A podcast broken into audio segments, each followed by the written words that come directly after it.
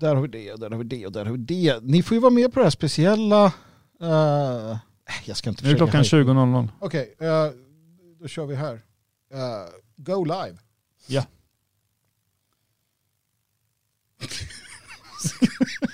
Sådär ja, det vart ingenting automatiskt med, den här nedräkningen som det brukar vara. Nej. Hallå där allihopa och välkomna till Kväll med Svegot. Den här 17 maj Just det, tack. eh, 2021 är det. Det är alltså eh, Norges nationaldag och det är ehm, jag, eh, Magnus Söderman och eh, Björn Björkqvist som ska, nu ska vi se vart jag tittar också, där ska jag titta. Just det.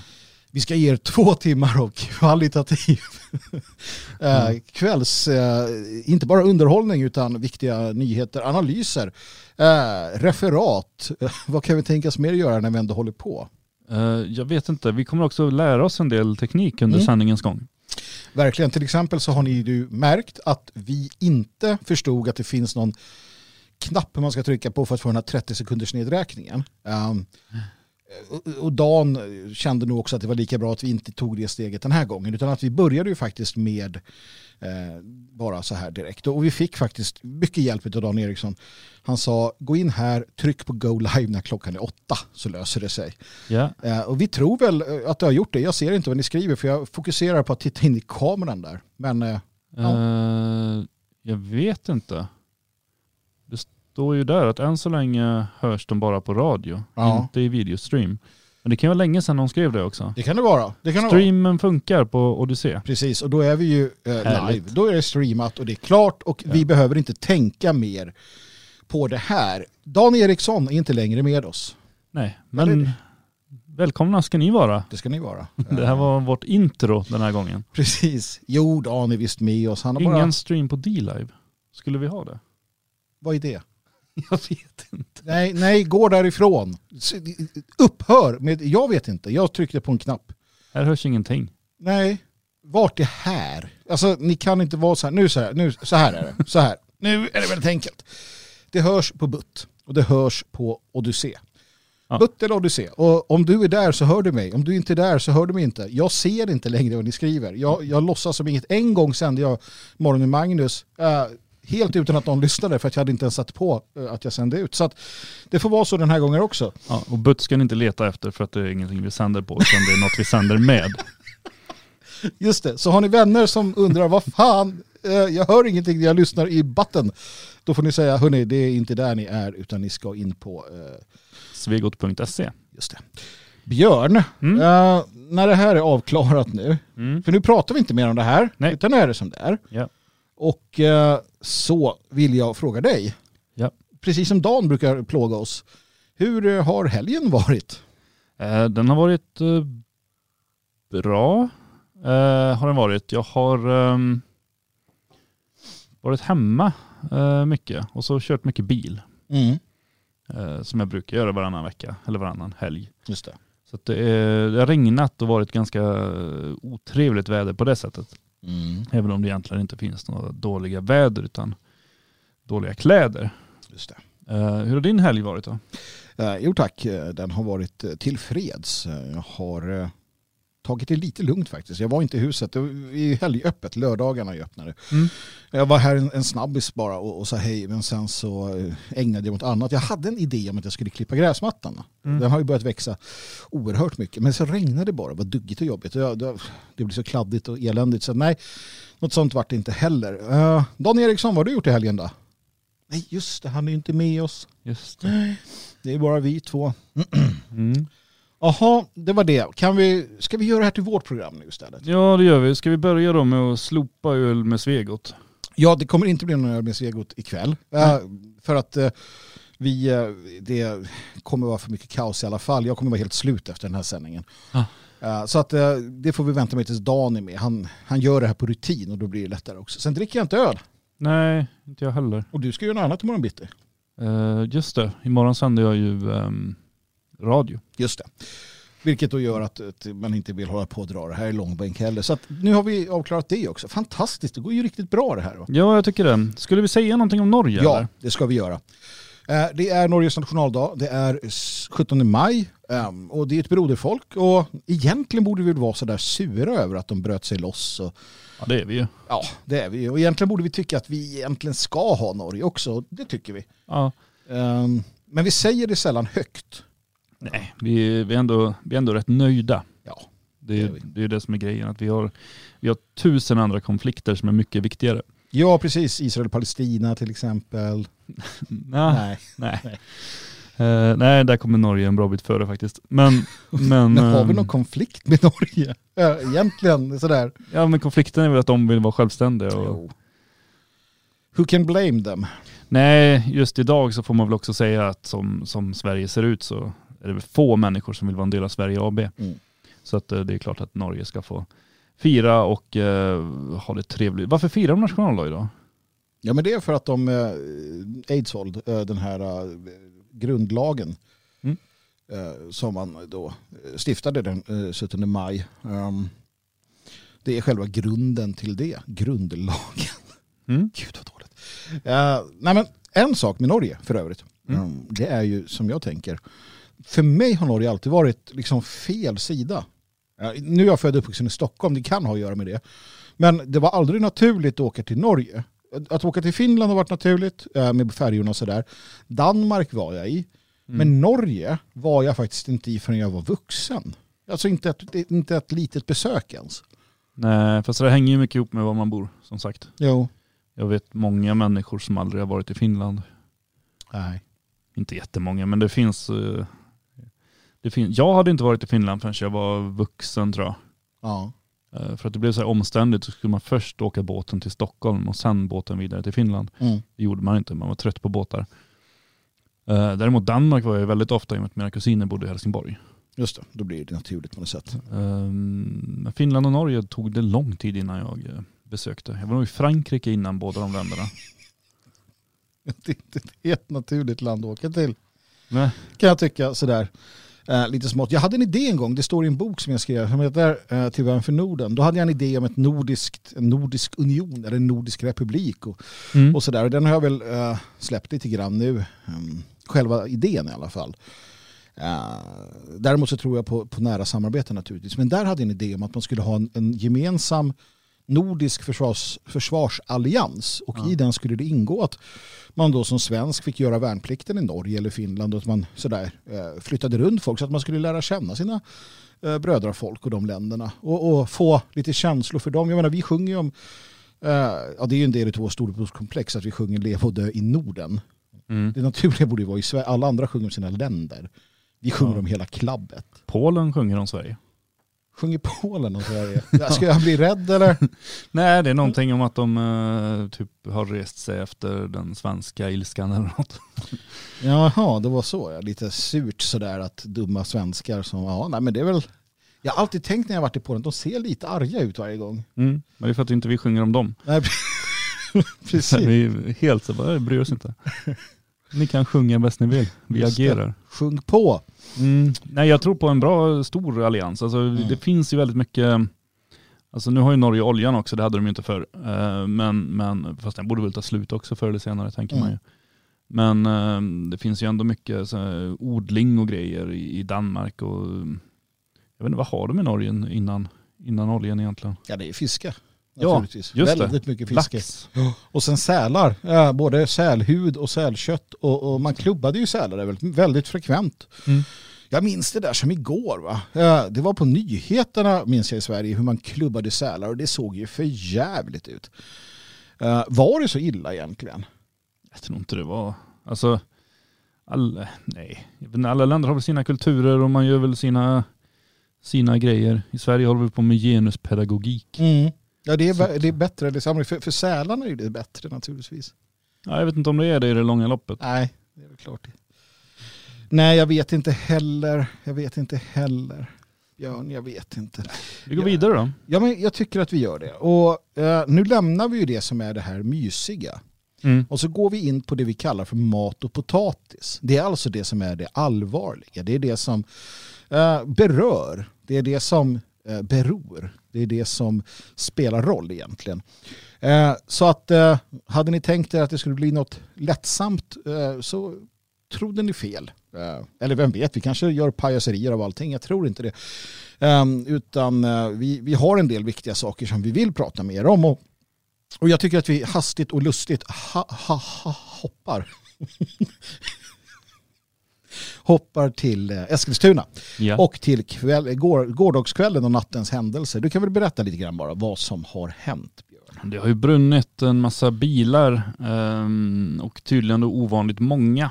Eh, jag såg någon uppgift där om cirka 25 bilar som hade, hade brunnit. Sen var det väl någon form av attentat även mot en polisstation. Eh, och det här menar då polisen kan kopplas till att man tidigare har gripit en eh, grovt kriminell. Eh, Så att eh, nu är, nu är gängen ute för att hämnas. Liksom, de ska ge tillbaka mot samhället. Ja, och det skulle väl kunna vara så, tänker jag. Kanske.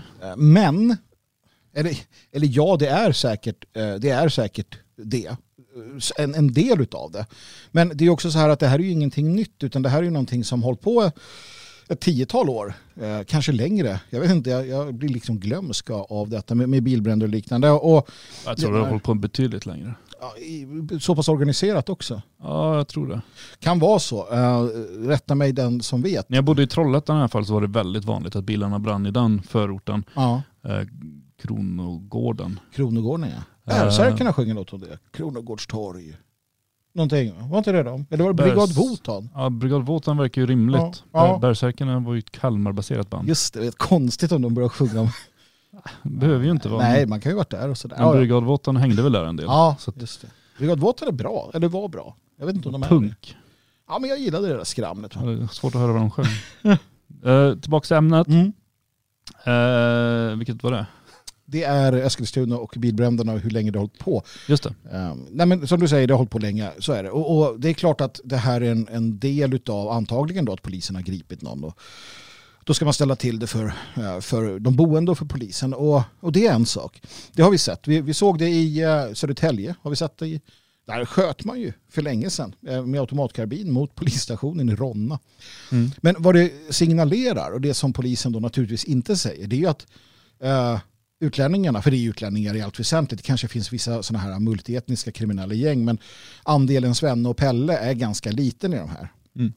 Eh, de här gängen då som är etniskt bas- baserade, de, eh, eller multikultibaserade, signalerar ju att det här är deras område. Och det är ju det som är det viktiga, det är ju det som är det intressanta.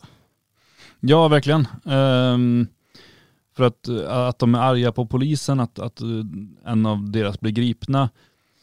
Ja, det är väl naturligt. Det blir väl alla kriminella, liksom, att, eh, framförallt om man tar deras ledare och så. Men framförallt så är de ju förbannade på att de går in och lägger sig i, i deras område som de har utropat till sina. Eh, det finns ju mängder av filmer på det när, när de står och skriker på poliser att de ska ge fan i deras områden. Mm.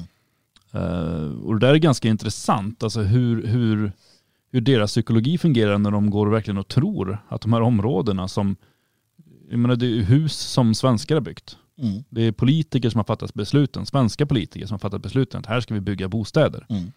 Eh, skattemedel, svenska skattemedel har gått till det här. Eh, Svenskar har byggt husen, svenskar har ritat vägarna, svenskar har ritat husen. Svenskar har gjort allting. Utom att eh, promenera in i Sverige och kräva och ta och få.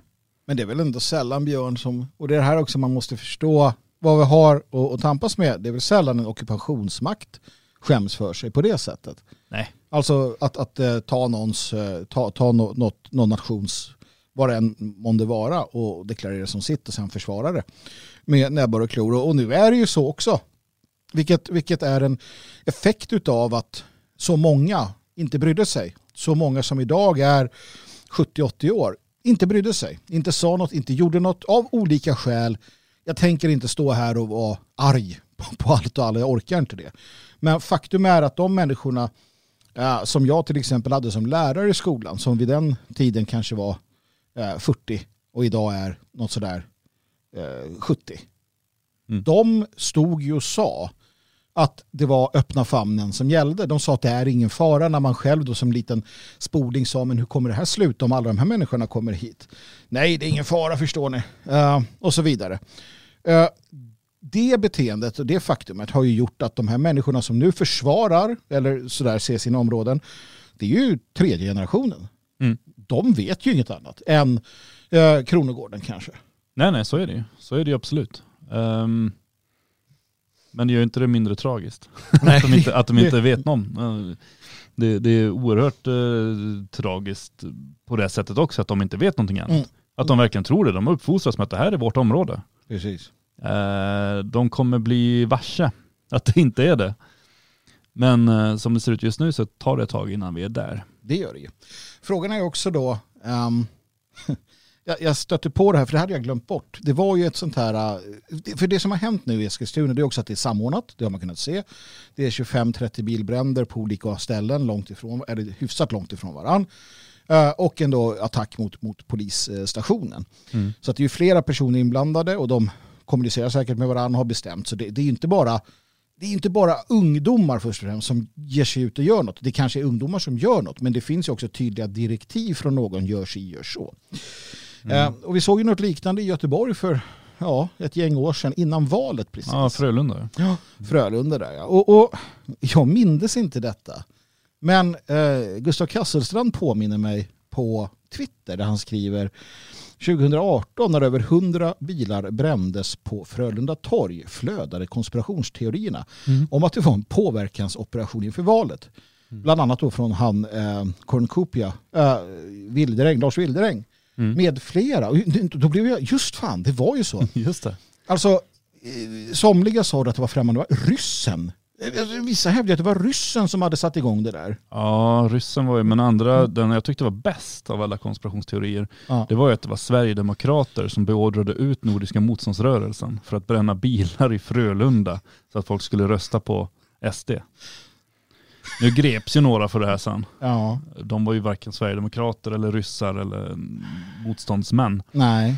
utan de var ju vanliga invandrare. Jag, jag försöker också se framför mig när SD-utsände, vem det nu må, må ha varit, sitter ner tillsammans med motståndsrörelsens ledning och så här. Kom igen nu grabbar, nu, eh, nu beordrar ni ut så här. Richard Jomshof. Ja, men Jomshof, Öberg Ja. eh, och, och, och så där Man kan snacka Weideland. synt och grejer. Ja, och så sitter de så här och, och så här, ja men det är klart vi gör det, tack, tack Jomshof. Så, här. så jävla dumt. Alltså jävla dumt. Och den här Lars Wilderäng, du vet, han, han, han, han, han framställde sig som någon form av hart när sån här underrättelseexpert och allt möjligt. Mm. Han skrev, jag läser, citerar härifrån eh, Gustav Kasselstrands Twitter. Vem och det här är alltså vad, vad Wilderäng skrev ja, i efterdyningen av denna 2018. Han skrev så här. Vem tjänar på att anlägga samordnade bilbränder på flera platser i Göteborg och Trollhättan kort innan valet? Vem rusar direkt ut och försöker få politiska poänger och varifrån kommer deras finansiering? Enhetlig svart klädsel och maskering. Mm. Där tänker man att där borde han ju sänkt sin egen sida, men det gjorde han inte. Alltså, så här. Eh, maskerade kriminella invandrare Mm. kastar sten i förorterna. Mm. SD går ut och säger det här var inget bra. Inte bara de, vi gjorde det också och flera andra. Då hoppar han ut så här, hallå där, eftersom ni säger emot så är det ni som har gjort det här. Ja. Och ni har finansierat de här ungdomarna, Akropolis, eh, FF, eh, deras enhetliga svarta klädsel och maskering, för det har inte de råd med själva. Det är ungefär som när liberalen i USA säger att svarta män och kvinnor kan inte skaffa ID-kort. Mm. Eller körkort, det går inte, så de kan inte rösta med. Det måste ju vara kolossalt jobbigt att alltid ha den inställningen. Att så fort det är debatt, bara sitta och skriva ner, jaha de var emot det här och de var för det här. Och Mm. alla liksom har någon slags tvärtom språk i sin retorik. Mm. Så för egentligen ligger de bakom allt det hemska de eh, hör och ser. Men även Leif GW Persson var inne på det här resonemanget, fast inte med eh, bilbränder utan med alla bomber som har varit runt om i landet. Just det ja. Han var Ja. inne på att det, det, det kan nog vara högerextrema krafter som ligger bakom för att skapa otrygghet i samhället. Jag, jag, jag minns att jag eh, då tappade, jag har ju gillat Leif GW. Jag med. Liksom. Men efter det någonstans så tänkte jag att nej, han har blivit senil eller liksom gått i barndom eller sådär. Eh, Han, Han är ju periodare ska man komma ihåg. Jo, det är också Så såklart. det kan ju ha varit eh, en sån period. Ja, en av de sämre perioderna i, Leifs liv kanske då. då. Men eh, bra Gustav Kasselstrand att du påminner oss och eh, generellt bra att bli påmind eh, återigen de här stora kravallerna som var ehm, Stockholm, Göteborg var det väl va? Eh, det var ju många år sedan nu. när polisen definitivt höll på att tappa greppet fullständigt. Och det här medborgargarderna gav sig ut och det varit riktigt Just mycket. Mm. ehm, och så. Det har inte varit några lika stora um, upplopp sedan dess. Men det kan hända när som helst. Jag, jag tänker att Men det handlar också mycket om polisens strategi. Mm. Alltså för att då hade polisen lite mer strategin att de skulle sätta ner foten. mm, Nu mm, har de insett att de har förlorat det kriget. mm, Så att de gör inte det. De åker ut dagen efter och delar ut korv och pratar lite, delar ut armbander så att man inte ska skjuta på varandra och så. Eh, Men i övrigt så är de ju väldigt försiktiga. Alltså det brinner ju bilen. Jag, jag förstår inte riktigt varför det här är en nyhet, för det brinner bilar i Sverige varje helg. mm, Det är inte så här att, eh, bara, oj nu har det brunnit bilar i Eskilstuna, nu gör vi en världsnyhet av det här, utan här ligger det något mer bakom eller så är det nyhetstorka. Men eh, ta en sån stad som Eskilstuna, eller som Trollhättan där, där brinner det ju väldigt, väldigt ofta. mm. Och ja, vad ska man säga, minst varannan helg i alla fall så är det ju flera bilar som brinner. Så, så att, ehm, men polisen gör ingenting. Nej. Utan de rullar in lite senare och de försöker släcka de värsta bränderna och sådär, men de gör inget. Jag tänker, har de gett upp som du, du var inne lite på det? Jag tänker, har de det? Alltså, alltså inte bara här utan generellt, alltså eh, när det är jobbigt. För att jag såg att de skulle lösa eh, medelst vykort skulle man stoppa bedragningen, alltså att, att bedra, det här hur, hur de bedrar äldre, med, inte polisen då, utan bovar bedrar äldre, Mm. eh, bedrägerier. Va? Ja, och då har man skickat ut vykort som man hoppades skulle hjälpa. Du hade det här med grillkorven, ja, var inte det Eskilstuna? Grillkorv har de gjort överallt tror jag. Och pizza och, pizza. lite kaffe och sådär.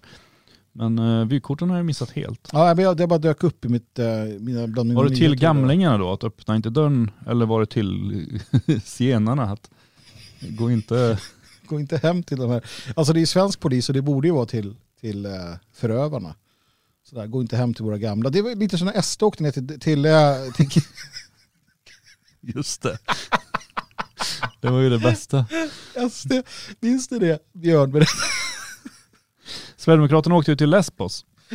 Var det väl. Eh, där det var ett stort flyktingläger. Så Ja. delade de ut flygblad och de sa att det vore bra om ni inte kommer till Sverige för att vi har inte råd med våra gamla för vi ger bort alla våra pengar till invandrare. Så kom inte hit för att då kommer ni få massa pengar och vi, vi, vi, våra gamla kommer svälta. Mm. Det gick ju sådär den kampanjen. Alltså, av någon anledning så var de ogina de där jävlarna, många av dem. Ja, det var inget stopp där inte utan det krävdes en Stefan Löfven som... Jag, jag hade kunnat Så, säga så stopp. här. Jag hade kunnat vara beredd att göra så här. Att man åker ner dit alltså, och, och gör det. Och sen om typ Ahmed eller någon, man ser han, så här, han läser det och bara ja, börjar packa väskan och så här, så här, så här försöker ta sig tillbaka till Turkiet. Man säger Ahmed, du, du får komma. Mm. Du är okej. Ingen annan, de andra som bara är den som kastar det där. Eh, Men Ahmed kan komma för att han var schysst. Det måste ju ha funnits, jag tänkte det måste ju ha funnits någon utav alla de där människorna i Lesbos. Någon av de där utlänningarna som bara, ja vad fan, Nej. vad, tror du inte det? Inte en enda. Jag tror inte att de har tagit sig liksom redan till Europa med målsättningen att de ska få leva på oss. Och sen bara läser de en lapp där det står att ni kommer få det ni vill Men ha. jag vill tro att det finns en, minst en ärlig migrant i det där Däremot gänget. hade det varit roligt om SD hade haft en sån plan att de gick och smygfilmade alla när de fick sina lappar, läste på dem och sen filmade när de anlände till Sverige. Det hade ju varit bra Ah, propaganda. Men jag har inte sett någon sån film. Nej, jag vet inte, an- ansiktsigenkänning kanske var svårt. Det var väl till och med nästan lite oklart om det ens var SD som låg bakom det där. Ja, vilka kan det annars ha varit då? Ja men typ någon enskild person bara. Mm. SD tog, fick ju äran för det och det stod var ju undertecknat SD och de sa ju att det var dem men det var ju så illa, alltså det var ju så taffligt skrivet och, och högercentrerat också. Just det. Det var Ja. mycket obehagligt i den texten. Men vad tänker du då, eh, Björn? Vad tror du? Kommer... Alltså, vad, vad, vad ser vi framöver? Vad ser vi i framtiden? Uh, med tanke på det som händer där i uh, Eskilstuna. Till exempel. Alltså, det här fortsätter ju som du säger. Och, och det är inget nytt. Och det, när, när, när smäller det på riktigt? Eller kommer det göra det? Eller kommer vi få se som favelorna i Brasilien? Och, vad tror du? Nej men jag tror det puttrar på så här ganska länge. Det, eh, dels så gör ju svensk polis som sagt allt för att inte göra något. Mm. Eh, för att inte reta upp dem. Nu upptäcker de att jaha nu griper vi en ledare. Mm. Det kanske vi borde låta bli. Eller vänta tills det blir lite kallare och jobbigare att vara ute. Mm. Ehm, man, man, eh, alltså det blir mycket den här dialogen man satsar på, det blir mycket de här bitarna. Eh, Medan de här invandrargrupperna växer sig allt starkare och bara garvar mer och mer. Eh, Så jag tror det kommer smälla lite här och var. det, kommer, alltså det är ju ett lågintensivt krig och det Mm. kommer ju fortsätta Mm. eh, länge. Sen kommer det smälla riktigt ordentligt tror jag längre fram, men, vi är inte där än på ganska länge. Nej, jag tror att det finns några platser som är man säga, skyddade, avskärmade. Jag tänker på så som vi bor eller eh, på andra ställen eller? Ja, egentligen inte. Nej. Och, och varför? Ja, enligt mig så är det på grund av att under flyktingkrisen, den så kallade, vilket man kan kalla för en invasion naturligtvis, så blev hela Sverige eh, faktiskt översvämmat. Alltså minsta lilla by har liksom sin andel. Eh, sen finns det större möjligheter för oss naturligtvis, de som bor där, att upprätthålla ordning eh, utan polisen i någon, någon, någon by på landsbygden än vad det är i Stockholm eller Göteborg eller Malmö eller någon annan större stad. Så att det, är, det är att föredra, tänker jag så. så att. Eh, men i, i sambandet, i sammanhanget heter det, i sammanhanget så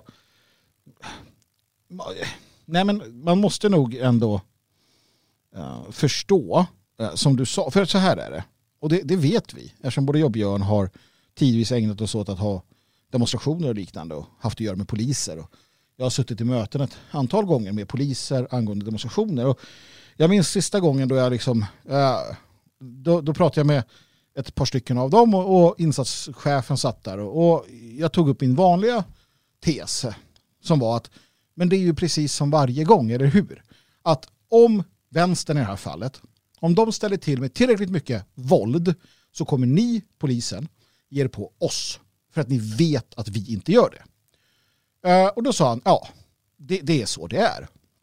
Och då sa jag, ja, men då är vårt, är vår lösning då, sa jag, är det att, ta, att genomföra, eller genomdriva då, väldigt mycket våld mot er? Och då menade han på det att ja, det, det skulle man ju kunna tänka sig. Men så kom vi överens om det faktum att då hade de kunnat göra vad de vill. Mm. Och vi hade inte kunnat göra det på det sättet. Det är också så att den som demonstrerar med tillstånd är alltid underläge. Medan de som ägnar sig åt våld hela tiden alltid är överläget. Och, och med det sagt, det, det du sa var intressant där att, att man kommer att uh, kanske undvika att gripa någon förrän det är kallt ute och så liknande. För att ju mer våld du uppvisar mot polisen, och det, det har ju utlänningarna förstått, ju mer våld du uppvisar mot polisen, desto mer kommer de skygga undan och ge sig på andra. Vi har sett när eh, gängledare eller liknande står rakt upp i ansiktet på en polis och spottar och fräser och kallar han de fulaste ord du kan tänka dig. Ja, vi har ju bra exempel nu i helgen. Alltså när, när, I och med att vi har de här coronareglerna och man, man får inte lov att samlas i grupp och sådär. Och så har det varit massa palestinier som har gått och skrikit sina slagord eh, med anledning av konflikten i Israel. Eh, och polisen har ju bara stått och tittat på och låtit dem hålla på liksom och dansa och greja. Eh, samtidigt som man eh, griper tanter som samlas i Stockholm för att eh, protestera mot coronalagarna. Mm. Mm. Eh, svenska tanter liksom, som man ser på filmer om bär in i polisbilar och så. Just det. Eh, så att redan där är det ju en kolossal skillnad. För att de, de eh, använder muskler mot sådana de vet inte kommer göra någonting tillbaks. Men, men ska vi bli som de här kaos, kaosarna då? Ska, vi, ska, vi, ska oppositionen bli det tycker du? Ska vi gå ut och kasta sten och bränna bilar och konfrontera snuten och staten och, och så? Är det, är det en väg framåt för oss? Tror du det? Ja, förr eller senare blir det ju det. Eh, förr eller senare måste vi det. Eh, men vi är inte där just nu. Saken är ju också den att vi har, ehm, eh, vi har inte bara polisen emot oss, utan eh, polisen styrs ju också väldigt mycket av massmedia Mm. eh, och av eh, liksom, politikerkåren. De tre tillsammans är ju enade för massinvandring mot nationalism. Mm. Och ehm, det gör ju att så länge inte alternativmedia har vuxit sig så pass starka så att eh, tillräckligt många läser dem Mm. så, så skulle ju sådana här alltså stenkastraktioner och sånt aldrig leda till någonting positivt. Därför att målsättningen måste ju ändå vara att få med sig folk och väcka folk. Mm. Du Björn, jag, jag ser att det har gått en, en halvtimme redan av programmet. Eh, och jag tänkte att vi skulle gå vidare och prata om ett annat ämne som är ytterst aktuellt. Men jag funderar på om vi skulle ta och eh, svalka våra eh, strupar med eh, någonting medan vi lyssnar på lite musik och får vila. För att, nu är vi ju bara två och då kan det vara trevligt att ha lite mer så här musik här emellan. Och, och sådär. Vad, vad tänker du där? Ja, du har redan börjat svalka strupen så att vi kör på det. Eh, det som kommer hända också när vi gör det naturligtvis, det är ju att eh, vi inte kommer ha någon sån här schysst pausbild. Vi kommer sakta liksom gå ner för trappan eller flytta oss ur bild eller bara stå här och lyssna. Eh, för er som då tittar. För er andra så lyssnar ni som vanligt och, och sådär. Det blir lite speciell musik idag. Björn han har redan dragit. du bara visa hur det kan se ut? Just det. Eh, det blir lite speciell musik idag. Vi börjar med eh, alla ni som är från Rättvik. Blir Mm. glada. För att vi tänkte köra Gärdebylåten på Rättviks mål. Så här kommer den helt enkelt.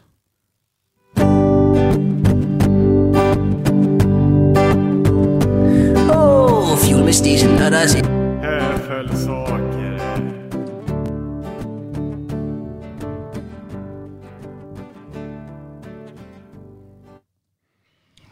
Ja, Magnus berättar just en rolig historia här. Den var kul. Ja. Förstod ett ord av det som sa. Sades i låten. Jag hörde Rättvik en gång. Rättvikspojkar någonting hörde Ja. jag. Ja, och så. Ja, men det var i alla fall Gärdebylåten. Mm. Eh, och på Rättviks mål. Då. Det är kul. Eh, jag gillar mål. Jag gillar, jag gillar sånt där. Kanske blir mer av den varan eh, senare. Vem vet? Nej, det kan man inte veta. Är det några som lyssnar då? Jag har ingen aning. Eh, det, det hoppas jag. Eh, om inte annat så hoppas jag att ni lyssnar i efterhand. Ni som lyssnar nu också. Björn, Mm. vi pratade eh, Eskilstuna, vi pratade fordonsbränder och, och det här att man tar sig rätten, eh, främlingarna, utlänningarna tar sig rätten i Sverige att göra som de vill. Mm. Att det ska vara som de vill på deras områden. Vi har Ali Khan-släkten i Angered va, och, och många andra. Eh, finns det fler exempel på det här och någonting som vi kan se eh, alldeles eh, aktuellt kanske? Jo, det gör ju det och vi pratar just om det här med att man inte kommer undan någonstans. Eh, för att nog var det väl ändå ganska många människor i Vetlanda som trodde att eh, här händer ju ingenting Mm. i vår lilla småländska idyll som ändå har förändrats ganska mycket på ganska kort tid. Eh, Men jo då, det gjorde det ju och eh, vi minns ju alla dådet i Vetlanda. Eh, Och nu har det ju väckts åtal, det har väl varit rättegång också va? Första Mm. rättegångsdagen har varit. Precis. Det, det är ju det, att vi är lite försiktiga här, eller inte försiktiga utan så här, har det det. Det är för att vi inte vet särskilt mycket. För att det är ju väldigt tyst från, från gamla media. Alltså polisen, det är väldigt tyst rent generellt. Eh, och har varit fram till, fram till nu. Vi, man, har, man har liksom inte haft, haft intresse från gamla medias håll naturligtvis. Nej. Um, Nej så är det ju. Alltså det, det, ointresset är ju totalt. Och det, eh, det får man ju tänka lite grann på. Det var ju ett dåd i Borås för något år sedan. mm. Eh, där en eh, ung eh, muslimsk man eh, högg ihjäl en svensk pensionär. Mm. Eh, mitt på gatan liksom, eh, ja, i ett bostadsområde eh, utanför en skola. Mm. Och det var också så här, första timmarna så var det ganska mycket nyheter om det och sen så upptäckte de väl vad det handlade om och så tonades det ner mer och mer och mer. Och jag tror jag var den enda som nämnde så småningom när domen hade kommit att människan berättade att han satt hemma och läste Koranen, lade den ifrån sig och gick ut och högg ihjäl en man. Mm. Eh, på måfå. Mm. En slumpmässigt utval. Han fick bara en ingivelse att han var tvungen att döda någon. Mm. Och media bara, han är sinnessjuk. Eh, Ja, det var han säkert. Men han var också uppenbarligen en väldigt eh, aktivt utövande muslim. Mm. Eh, och de här bitarna vill man inte gärna prata om i media. Eh, och därför tonas det ner. Och det verkar ju vara samma sak här med eh, Vetlanda-dådet. Eh, man kallar ju inte honom för terrorist. Nej. Eh, vilket, jag vet inte, ordet terrorist exakt vad det, vad det innebär, men det, det är väl någonstans att man ska ha som syfte att eh, skrämmas Mm. av politiska skäl, eller kunna driva fram politiska åsikter eller religiösa åsikter. Ja, det är väl en, en hyfsat gängse definition. Och, Uh, enligt Samnytt i alla fall som uh, rapporterar om det här så hade han ju det. Mm. Alltså, eh, jag läser bara rubriken, Vetlanda Terrorisms motiv. En person sa att Allah inte finns. Mm. Mm. Jag menar, eh, jag tycker att det definieras bra då, terrorism. Att jag tycker att Allah finns. Du säger att Allah inte finns. Jag hugger ihjäl dig. Eh, det är ju ändå i syfte att få en massa människor att känna att om inte de säger att Allah finns så hugger jag ner dem också. Mm. Eh, och det här följer också en intressant sån här, inga, har pratat om det tidigare, nu kommer jag inte ihåg vilken bok det var, men hur, eh, hur ett samhälle förändras med andelen muslimer. Mm. 1%, 5%, 10% och så vidare. Och vi börjar, vi börjar hamna där där det här blir mer och mer vardagsmat som, som man kan se i många andra länder. Uh, Indien till exempel har ju sina problem och ja, det finns ju många andra också. Det, det, vi har sett från Europa, vi hade ju terrorsommaren. Då var det ju terrordåd mest hela tiden minns jag. Mm. Vad tog de vägen? Egentligen? Precis, vart tog de vägen? Tog de slut? Ja, delvis. Uh, det verkar som att de stora spektakulära dåden, alltså uh, tidningarna i, Frankrike och baren och sådär, de har, de har tagit slut. Men det vi fick istället var ju uh, de här människorna som kallas för psykiskt sjuka. Mm. Jo. Och, och de dök upp överallt. Vi har haft dem i Frankrike, vi har haft dem i Belgien, vi har haft dem i, i Tyskland på, på tågen, vi har haft dem i Sverige. Och varje gång så antingen nämner man det inte utan man måste titta i internationell media. Där det står att ja, en, en, en, en sinnessjuk man högg ihjäl fyra stycken eh, i Paris. Eh, eller någonting. Och sen någon dag senare, ja han var rödlistad och han, alltså rödlistad hos polisen. Eh, han var nyligen hitkommen eller sådär. Det slår inte fel. Nej, så är det väldigt uh, ofta. De som lyssnar undrar vad som händer här nu, men det är mikrofonen som lever ett eget liv och Jag vet inte vad det var som fick den att dunkar på något. bete sig sådär dumt. Nej, det var jättedumt. Det är min stämma som gör... Ja, det är ju det. det är min stämma. Nej, den ligger emot. Ursäkta, ursäkta mig, säger jag. För att jag måste fixa lite här i, i direktsändning. Ja, fortsätt du Björn. ja, jag tappade lite var vi var, men eh, nej men precis. Så, så att eh, i mediebilden är ju att det här i princip har upphört helt och hållet samtidigt som det dyker upp till och från att det har varit knivattacker, att det har varit eh, vansinnesbilfärder, kapade lastbilar, allt möjligt sånt. Folk har kört in i folksamlingar, det har varit eh, knivhuggningar som den här. Men man kopplar helt bort det eventuellt politiska eller religiösa motivet. Mm. Eh, vilket är intressant på, på väldigt många sätt och framförallt så är det väldigt talande för att om vi leker med tanken att det var en psykiskt sjuk människa som sitter i ett förhör och säger att eh, personen sa att eh, Hitler inte har funnits så att jag blev tvungen att gå ut och hugga ner. Hade media hoppat över den lilla detaljen? Nej, det tror jag inte. Jag tror att de hade varit väldigt tydliga med att det här var ju en, en, en nazist. Ja, för polisen har ju också, de har ju fotat så här, de har hittat en eh, Koranen till exempel, eller Koranens budskap i hans bostad. Mm. Eh, den verkar, ja, inte överläst, men den verkar i alla fall bläddrad i. Eh, en, ett sånt foto, fast med Mein Kampf, Mm. hade media undvikit att publicera en sån bild? Mm. Det tror du? Mm. Det tror jag. Ja. Nej, det Ja. tror jag verkligen inte. Eh, speciellt inte om eh, den här... eh, varför skrattar jag? Jo, för att vi helt plötsligt hamnade i lite ofokus här. Det, du som lyssnar uh, bryr dig inte om det, men du som tittar kanske tycker det är irriterande. Det är inte du som har blivit dim i huvudet, det är vi. Om den här killen som hade Hitler Ja. också sa till polisen men jag är nazist och jag tror på Hitler som gud.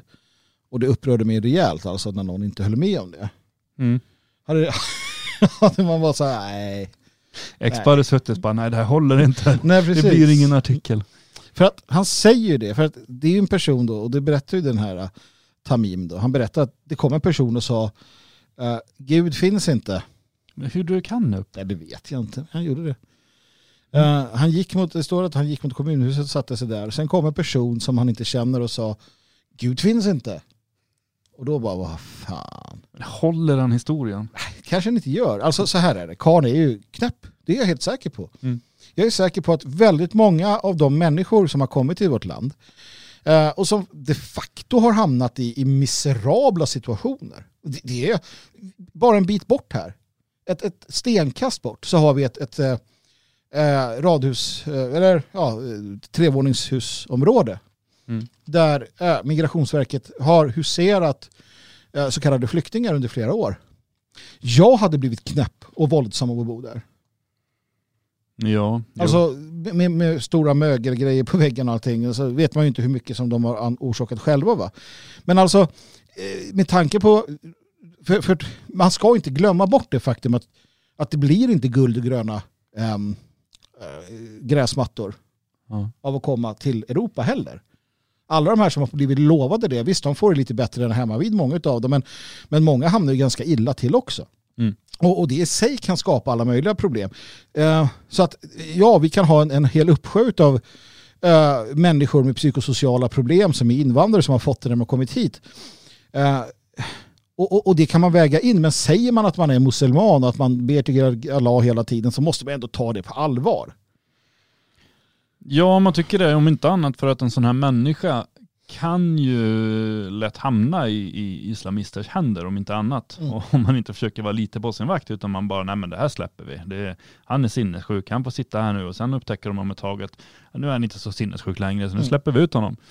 Det är ju klart att det står islamister och väntar på att han ska komma ut när han uppenbarligen har visat intresse där och är kapabel att göra sinnessjuka saker. Mm. Ja. Eh, Sen oavsett om vad han har för motiv så kommer vi ändå i slutändan till den enkla slutsatsen att det här hade ju inte hänt om vi inte hade släppt in honom. Nej, och det gäller ju samma sak. Det, det är när man hör, jag vet det har varit i debatt om det här med sexbrott ehm, efter partiledardebatten då man sa det att, eh, att Jimmy Åkesson hävdade att det, här var ett importerat problem, vilket det naturligtvis till stor del är. Eh, men ja, vi har inhemska sinnessjuka människor som våldtar, som slår ihjäl, som hotar, som, som misshandlar. Vi har svenskar som gör allt det här. Om du kan tänka dig något elakt så finns det svenskar som gör det. Uh, och det är vårt problem. Det är vårt problem att ta hand om. Det är inte svårare än så, så har det alltid varit. Men, men uh, bara för att det finns svenskar som gör så, så motiverar ju inte det uh, att ta hit fler människor från uppenbart problematiska kulturer eller problematiska religionsyttringar. För det är ju samma sak här. Vi har väldigt få kristna terrorister i Sverige. Väldigt få. I USA har sin beskärda del. Det finns abortmotståndare som har tagit till vapen i USA. Det finns mer radikala kristna, ja visst. Vi har väldigt få hedniska terrorister som vill ut och blota fiender till, till gudarna. Väldigt få. Jag, har inte, jag, har inte, jag borde ha träffat någon, jag har inte träffat någon. Nej. Vi har väldigt få utav alla andra eh, religioner som huserar i Sverige som med, vapen och våld vill göra ditten eller datten. När vi säger islam, då blir det genast en annan situation. Det finns ett gäng utan tvekan. Jo, nej det där kommer, det där kommer man inte ifrån. Och, och just det som man är inne på, att det faktum att det finns kriminella i Sverige eh, ursäktar ju inte att vi ska ha massimport av fler. Mm.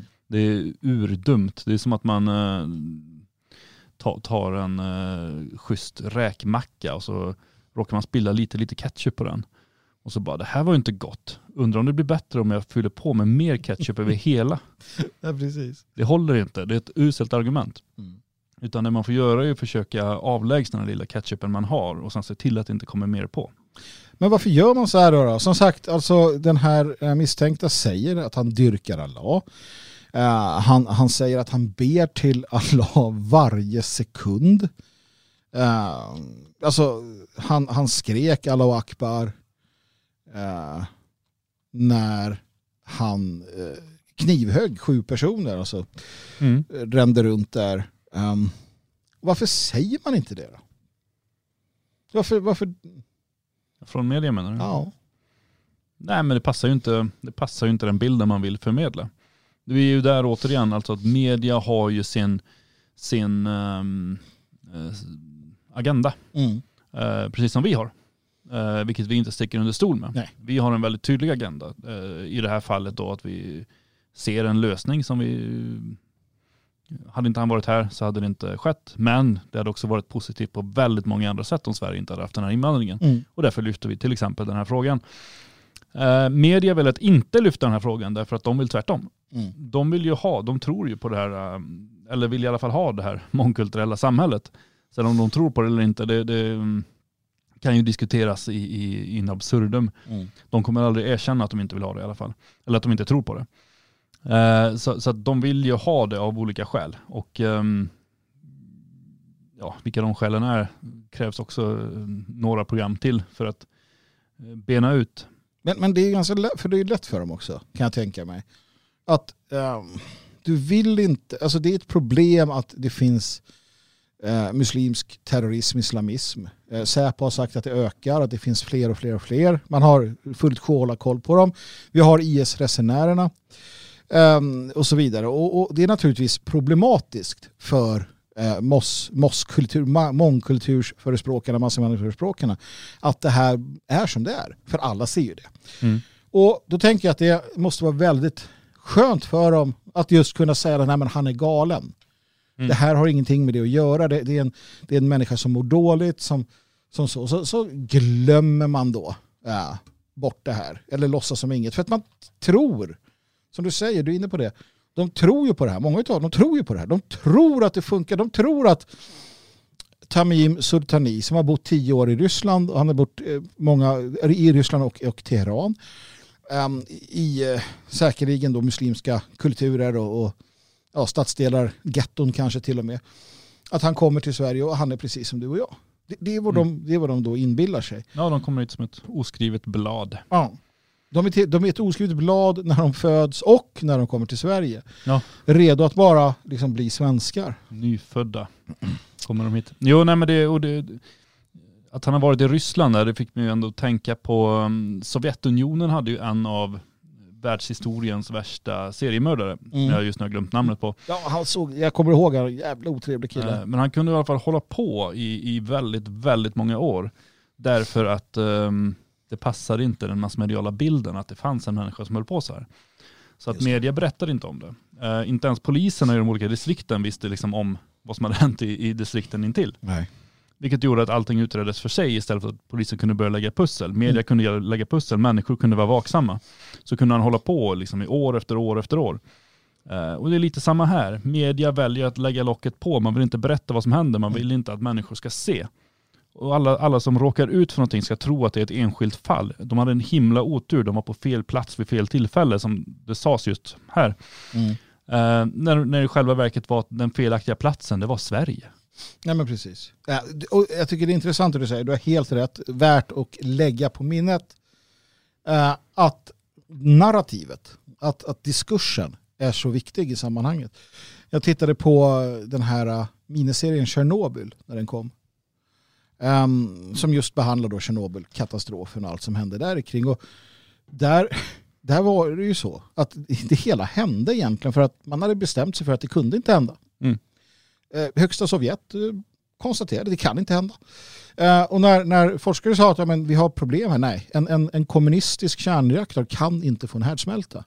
Mm. Vilket också då, alltså, nu vet man ju inte hur mycket som är propaganda och sanning där, men jag, jag är rätt säker efter att ha studerat dårskapen i kommunistländerna och Sovjetryssland eh, under många år och läst eh, på tok för många böcker för min egen liksom, sinnesfrids skull. Att, att, att man kan ha ett system där medans, det här, medans reaktorn brinner, medans människor dör av strålskador, Mm. så sitter de ansvariga i en bunker och säger det kan inte, nej, nej, nej, det, det är bara en liten, det är en liten brand bara. Nej men gå in och släck den här du. Eh, och det var så. Och det är det du säger, det är ju narrativet. Och har man inte, har man det inte klart för sig så är det livsfarligt. Det är därför, det är därför unga svenskar dör. Det är därför unga kvinnor i Europa råkar illa ut. Det är därför unga män råkar illa ut. Det är därför de blir förnedringsrånade. Det är därför de blir mördade, blåslagna eller bara trakasserade. Det är därför första maj-försäljarna, de, eh, när de kunde vara ute på grund av, eh, innan pandemin, att de blev rånade.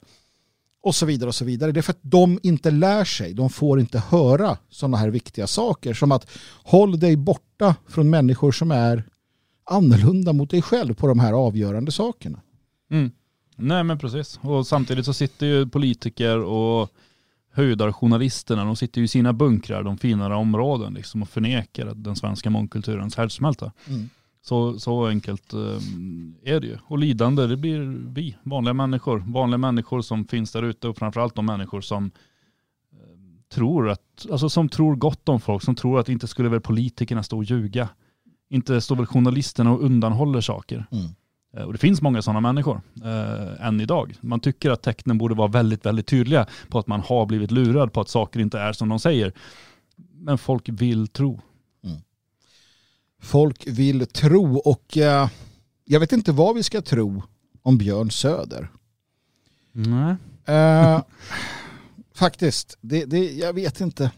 Det har ju varit en, en, eh, en hetsk, uppslitande och eh, polariserande debatt. Eh, eller ja, debatt.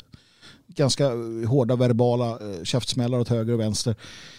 I samband med det som kanske blir en fjärde intifada till sist. Jag vet inte hur det ser ut just nu. Men eh, Jag har laddat upp med popcorn i alla fall. Ja, eh, det har ju eh, blivit nya otrevligheter mellan Palestina och mellan Israel. Mm. Och jag skrev om det här på Det fria Sverige då, en kommentar. Och den gick ut på att, att det ändå fanns något positivt i det här. Jag kan börja där. Inte i, i konflikten som sådan. Den tror jag inte för någonting, vare sig, alltså det för inget gott med sig det här. De har hållit på så pass länge, det blir ingen, det blir liksom ingen skillnad. Eh, den här eh, delade, alltså att, att det skulle bli, jag, jag, jag såg ett gäng judar eh, få frågor kring hur de skulle kunna lösa det här. Och det, de var väl överens om att det är folkmord och, och mattbombning som gäller. Mm. Några måste bort. Mm. Och jag tror nog att de har rätt alltså. Några måste bort. Annars blir det ingen ordning alls där nere. Men det var inte det jag skulle prata om. Utan det jag skulle prata om var den där artikeln. Ja. Och, och det jag konstaterar där det är att det finns ändå mycket energi, mycket kraft och mycket vilja att prata både politik och, och liksom ta till, äh, ta till ett jävlar anamma bland Sverigevänner. Och det är de jag utgår ifrån här. På båda sidorna. För när det här blåste upp så, så vart det äh, en massa försvar för Israel och en massa som då säger att nej för i helskotta, så här kan vi inte ha det.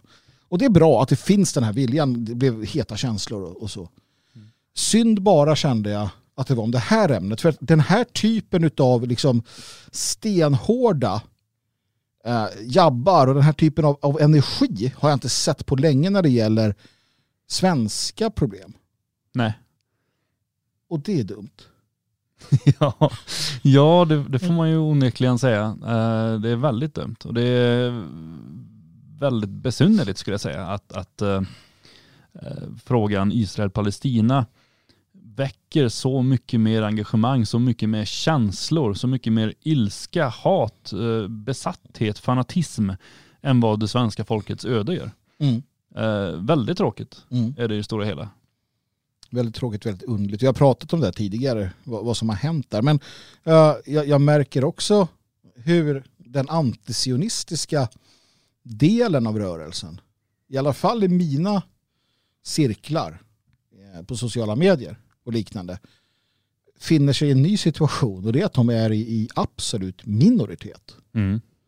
Det, det har det inte varit förut. Nej, det här har ju skett långsamt, långsamt. Eh, säg, alltså när du och jag började engagera oss, för, så förra seklet någon gång, Mm. eh, då var ju alla nationalister för, alltså för varje folks rätt att ha ett land och Mm. därmed även då palestiniernas. Mm. Och därför var man emot sionism. Mm. Eh, Och det var man ju fram tills Björn Söder plötsligt en dag tänkte att nej, jag ska sätta upp en bild på min hemsida där det står att jag är en stolt vän av Israel. Och sen fortsatte han och ingen brydde sig speciellt mycket. Jag vet många ledande, för jag pratade med flera ledande sverigedemokrater om det här. Och de tyckte att, ja, men låt han hålla på. Mm. Det- vi, vi är väldigt få som, eller det är väldigt få som håller med honom. De flesta av oss liksom tycker att det där är konstigt. Mm. Men låt han köra. Och flera av dem är kvar idag och väldigt stolta vänner av Israel. De har bytt sida så att säga. Så tog det några år till och så var, var Söder på någon demonstration för Israel och då hade han fått med sig Kent Ekeroth och ytterligare någon. Så då var de tre som syntes på bild med Israelflaggor och sådär. Sen har det bara fortsatt. Ja, eh, det har du gjort va. Och eh, innan vi, innan vi tar själva ämnet där. Ehm, eller, ja. Har det hjälpt dem? Alltså, har Israel, dig veterligen, eller höga israeler eller judar generellt omfamnat SD och sett dem som det här är liksom our guys i, i, i Sverige. Det här är, det här, de här ska vi hjälpa. Här får du pengar naturligtvis alltså från, från lobbyister och sådär. Eller har det liksom varit att ni är en jävla nassar, håll käften. Ja, alltså jag, jag, jag vill minnas, och, och det här är väl innan, nej det var inte innan Söder körde sitt, men det var innan liksom varenda sverigedemokrat var i första hand stolt vän av Israel. Så läste jag en artikel i Judisk krönika där eh, resonemanget gick ungefär att han noterade att många judar började anamma sverigedemokratiskt tankesätt vad gäller eh, muslimsk invandring. Mm. Och han menade att eh, vi kan inte stödja Sverigedemokraterna som det ser ut idag. Mm.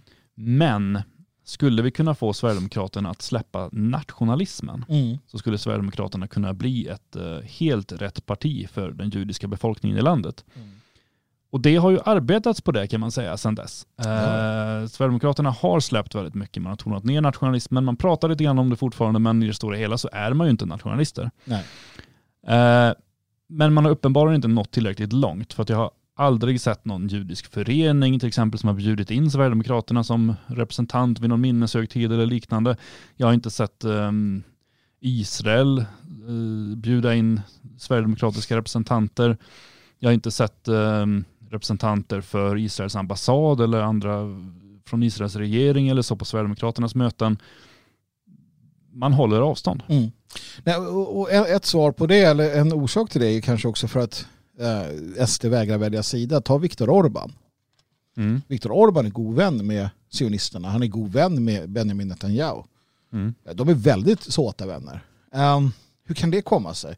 Med tanke på att Viktor Orban är värre, långt mycket värre än, än SD. Jo, han väljer sida, för det finns ju också inom, ehm, även om judarna håller ihop när, när det är dags att hålla ihop. Nu håller de ihop till exempel. Det är någon som Gilad Atzmon och någon till som så här, inte håller ihop. Men generellt så håller alla judar ihop. Mm. Liberaler, vänster, ateister, vad de än är. Eh, men också så har du ju den här eh, konflikten. Det finns eh, en höger-vänster-konflikt och samma konflikter som i övriga världen finns ju också i det judiska samhället. Där har ju Viktor Orban ställt sig väldigt tydligt på Be- Benjamin Netanyahus sida och på den, på den sidan av ganska ändå sådär höger, konservativa, nationalistiska, sionistiska och så vidare, så vidare judar. Eh, I, I stark kontrast mot då hur de ställer sig mot sådana där internationella globalister som, som George Soros och liknande. Och där, därför är han ju vän med, med staten Israel, i alla fall under den ledning som idag är. Mm. SD har ju aldrig gjort det. Då- Snarare tvärtom, eller snarare ingenting. Alltså det är så jäkla mjäkigt jämt så att de får inte ens de får inte ens stöd från en sån som Benjamin Netanyahu. Nej. Och det är väl ett, eh, det är väl ett, ett dåligt betyg om man nu ska positionera sig kan jag tycka. Ja, de har inte lyckats helt så. Sen vet jag inte, för de har ju ändå en känsligare bakgrund på det sättet. Och, ja, jag tror det kommer dröja innan, innan det, det regnar, vad det nu regnar för någonting, Mm. över dem. Precis. Eh, så här är det ju. Eh, flera länder Mm. har hissat uh, Davidskölden, alltså Israels symbol, Mm. över sina regeringsbyggnader. Jag säger att man i Wien och Ljubljana till exempel har gjort det. Mhm. Erik van der Heeg, liberalen, eh, hyllar detta och eh, menar att det här är bra. Så ska man göra. Och i det sammanhanget så, så eh, vaknar ju naturligtvis eh, Björn Söder till liv Mm. och, och kräver i princip Ja. Att, att eh, Sverige ska då hissa eh, Israels flagga på, eh, på, på offentliga byggnader tillsammans med den svenska flaggan då, i solidaritet med Israel i den pågående konflikten eh, i, i landet. ja. Jag visste inte att man hade gjort det, jag visste inte att några hade gjort det, men att, att jag hör, bara hör att vissa gör det säger mig att det är fara på färde. Eh, Och, och det säger jag utan att behöva ta ställning i konflikten, ärligt talat. Ska vi börja där? Ja, alltså vi, vi kan väl börja Vi kan väl börja i Sölvesborg. Låt oss göra det.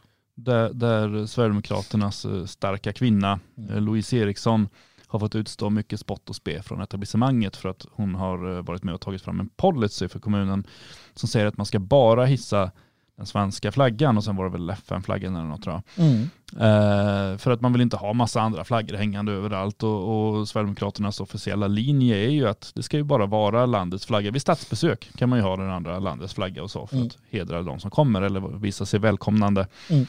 Men, men i övrigt så, och det har varit mycket om det här sen att, ja vadå, varför ska man inte få ha bögflaggor hängande överallt? Liksom, eh, och sameflaggor och allt vad det har varit. Och då har man ju försökt, bara, ja, men det är för att vi tycker att alla ska vara inkluderade i, i, det här och Louise Eriksson visade ju att hon hade ju ingenting emot den här symbolen. Hon hängde upp eh, sådana bögflaggor i sin julgran och Just sådär. det, det. Ja. Visar upp att hemma kan man ha vad man vill men på Ja. kommunala byggnader så väljer man att inte ha det. Mm. Eh, men det var då. Det var då ja. Det var då. Nu gäller ju den nya policyn då tydligen, eh, i alla fall enligt Björn Söder, att Mm. man bör också hänga ut, upp eh, Israelflaggor i tid och otid. Och det får han ju, eh, det får han ju uppenbarligen då. Matt- Matt- Mattias Karlsson tycker också det är en bra idé. Mm. Som sagt, jag, jag menar att eh, man kan säga nej till det här, till den här dumheten eh, och fortfarande vara Israelvän Ja. eh, eller Palestinavän eller känna att det är helt egalt. Som Sverigevän så kan man säga att nej, i Sverige så ska det vara svenska flaggor utom vid statsbesök som du säger. Ja. Eh, för att officiella byggnader och liknande ska inte flagga eh, för en annan nation alldeles oavsett. Och sen, Nej, alltså det, det, det är man ju bara när man är ockuperad. Eh, Så jag vet inte vad det är för signal som Björn Söder försöker sända ut. Så här, är vi ockuperade av Israel? precis, eller är vi, är vi ockuperade rent andligt av Israel, av deras sionistiska idé, Eretz Israel, det stora Israel. Är det det han vill ha, ha sagt? Eller? Då blir det ju rent ut sagt antisemitiskt i grund och botten. Är Björn Söder antisemit? Är det det han är? Är det här ett... Jaså, det är en abrovink. Ja, Eh, han vill komma runt. kusligt. Det är så det är. Men det finns väldigt många konflikter runt om i världen som man skulle behöva flagga för. Ja. Speciellt om man ska ut och resa. UD gör ju det ofta. De flaggar för konfliker i, i länder och säger akta dig för det, akta dig för det. Ja, det gör de. Och. Det gör de. Men Det om de då det skulle, du om de då skulle börja ta ställning i alla konflikterna och Ja, hänga upp flaggor på alla eh, stadsbyggnader. just Ja. det. Det krävs många eh, flaggstänger på, på riksdagshuset. Ja. Jag menar, sånt där gjorde vi inte ens Vietnamkriget. Nej, jag vet inte, Iran-Irak. Nej. Det är ofta också, alltså ofta är det ju för att det inte finns någon sån där klar part att stödja. Och jag tycker att Ja, men sen även om det finns det så behöver man ju inte hyll, alltså, höja dem över sitt eget styre. Nej, det är just det. Alltså om Björn Söder eller SD flaggar hemma eller så med sitt...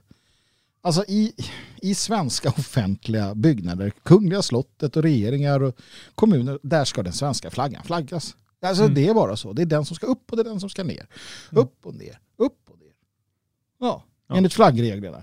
Ja. Allt annat ska inte, det, det kan du göra vad fan du vill med hemma som sagt eller så. Jo, och jag tvivlar inte på att det finns israeliska flaggor hemma hos Björn Söder. Nej, det- Eh, och det får han ju ha. Alltså det, det är ju inga, mm, inga konstigheter med detta. Nej. Eh, Jag vet inte, står det några konstigheter i, i brevet han skickar då? För att han har ju inte bara krävt så här, liksom skrivit på Twitter att nu får ni passa er, alltså nu, nu får vi hänga upp de här flaggorna, utan han har även skrivit eh, en, en Mm. skriftlig fråga till statsråd Ann Linde. Precis, vi kan, vi kan läsa det i sin helhet för att förstå vad, vad, vad, vad han säger här. Eh, han skriver så här. eh, I Tyskland och Österrike har eh, man hissat den israeliska flaggan på offentliga byggnader för att visa solidaritet med Israel som just nu utsätts för omfattande terrorangrepp från den palestinska sidan. Jag måste bara sluta där. Alltså, okej, jag ska inte ge mig in i det här, men snälla, söta, rara, du kan inte Alltså du kan inte. Eh, det är en skillnad mellan Iron Dome, eh, Jewish Defense Force, deras flygvapen, deras robotförsvar, eh, allting. Det är en skillnad mellan det och Hamas jävla knackiga missiler. kom igen nu. Mm. Omfattande terrorgrepp. Ja, de skjuter över 200-300 sådana här halvfärdiga jävla plåtniklas som skjuts ner allihopa. Jag, menar, det här, jag blir provocerad eh, utav, utav liksom hur han skriver här. Och det är också det som retar upp mig när det gäller de här uh, Sverigevännerna som är pro- pro-israeler. Mm. det är inte så mycket att de eh, Alltså det kan de väl vara om de vill det.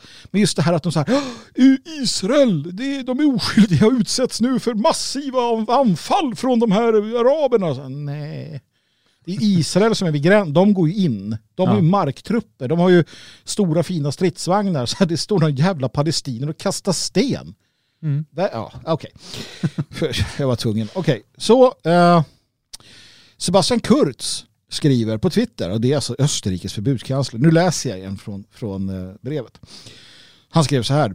Idag hissas den israeliska flaggan på förbundskanslerkansliets tak som ett tecken på solidaritet med Israel.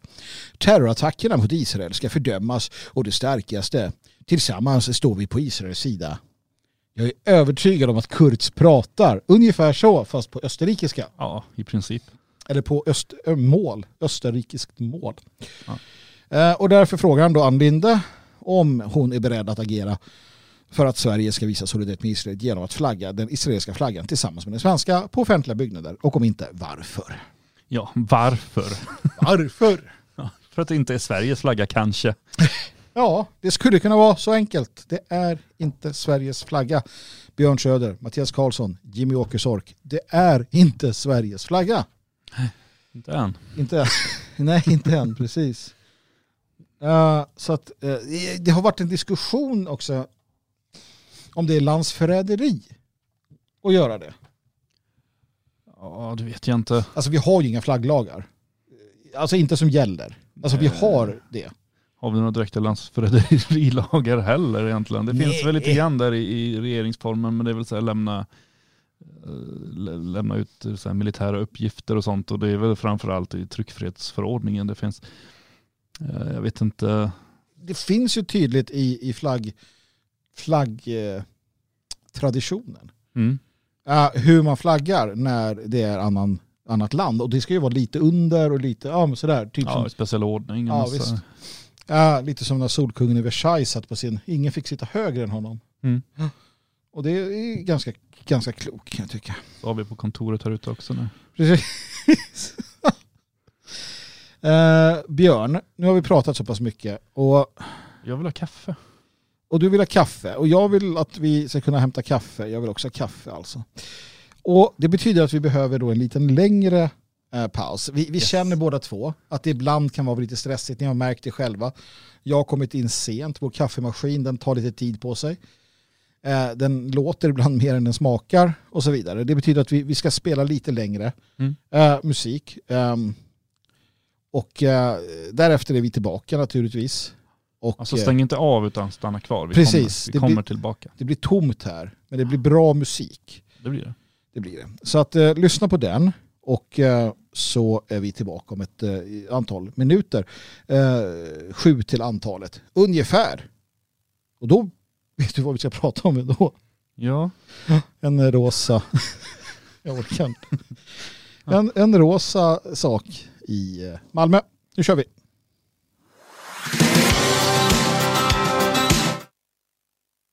Det vart fel Vad var naturligtvis. det? Ja, men det är en annan som ligger sen, sen vi sände sist. Det var trädgårdstrudelutt, men det blir det inte. Jaha, nej. det Utan nu blir det Carl Nilsson. God dag på er alla, mitt namn är Karl.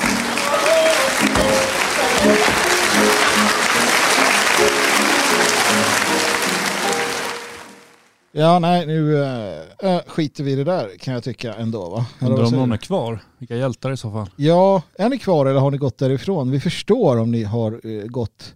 Det var nästan lite elakt va, men eh, vi behövde det här för att hämta kaffe. Det är en av mina favoritlåtar. Ja, jag vet inte om live-versionen är den bästa. Jo, jag tror det. Det är så pass alltså. Ja.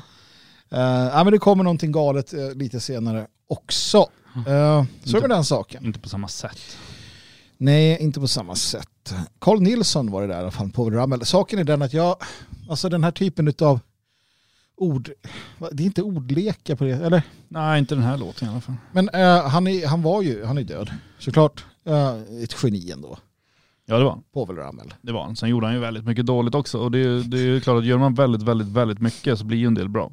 Jo, Och en del dåligt. Men ö- övervägande mycket bra. Sen så hade han en musiksmak som jag inte helt uppskattade. Han plockade in liksom lite amerikanska rytmer som Mm. jag har lite svårt för.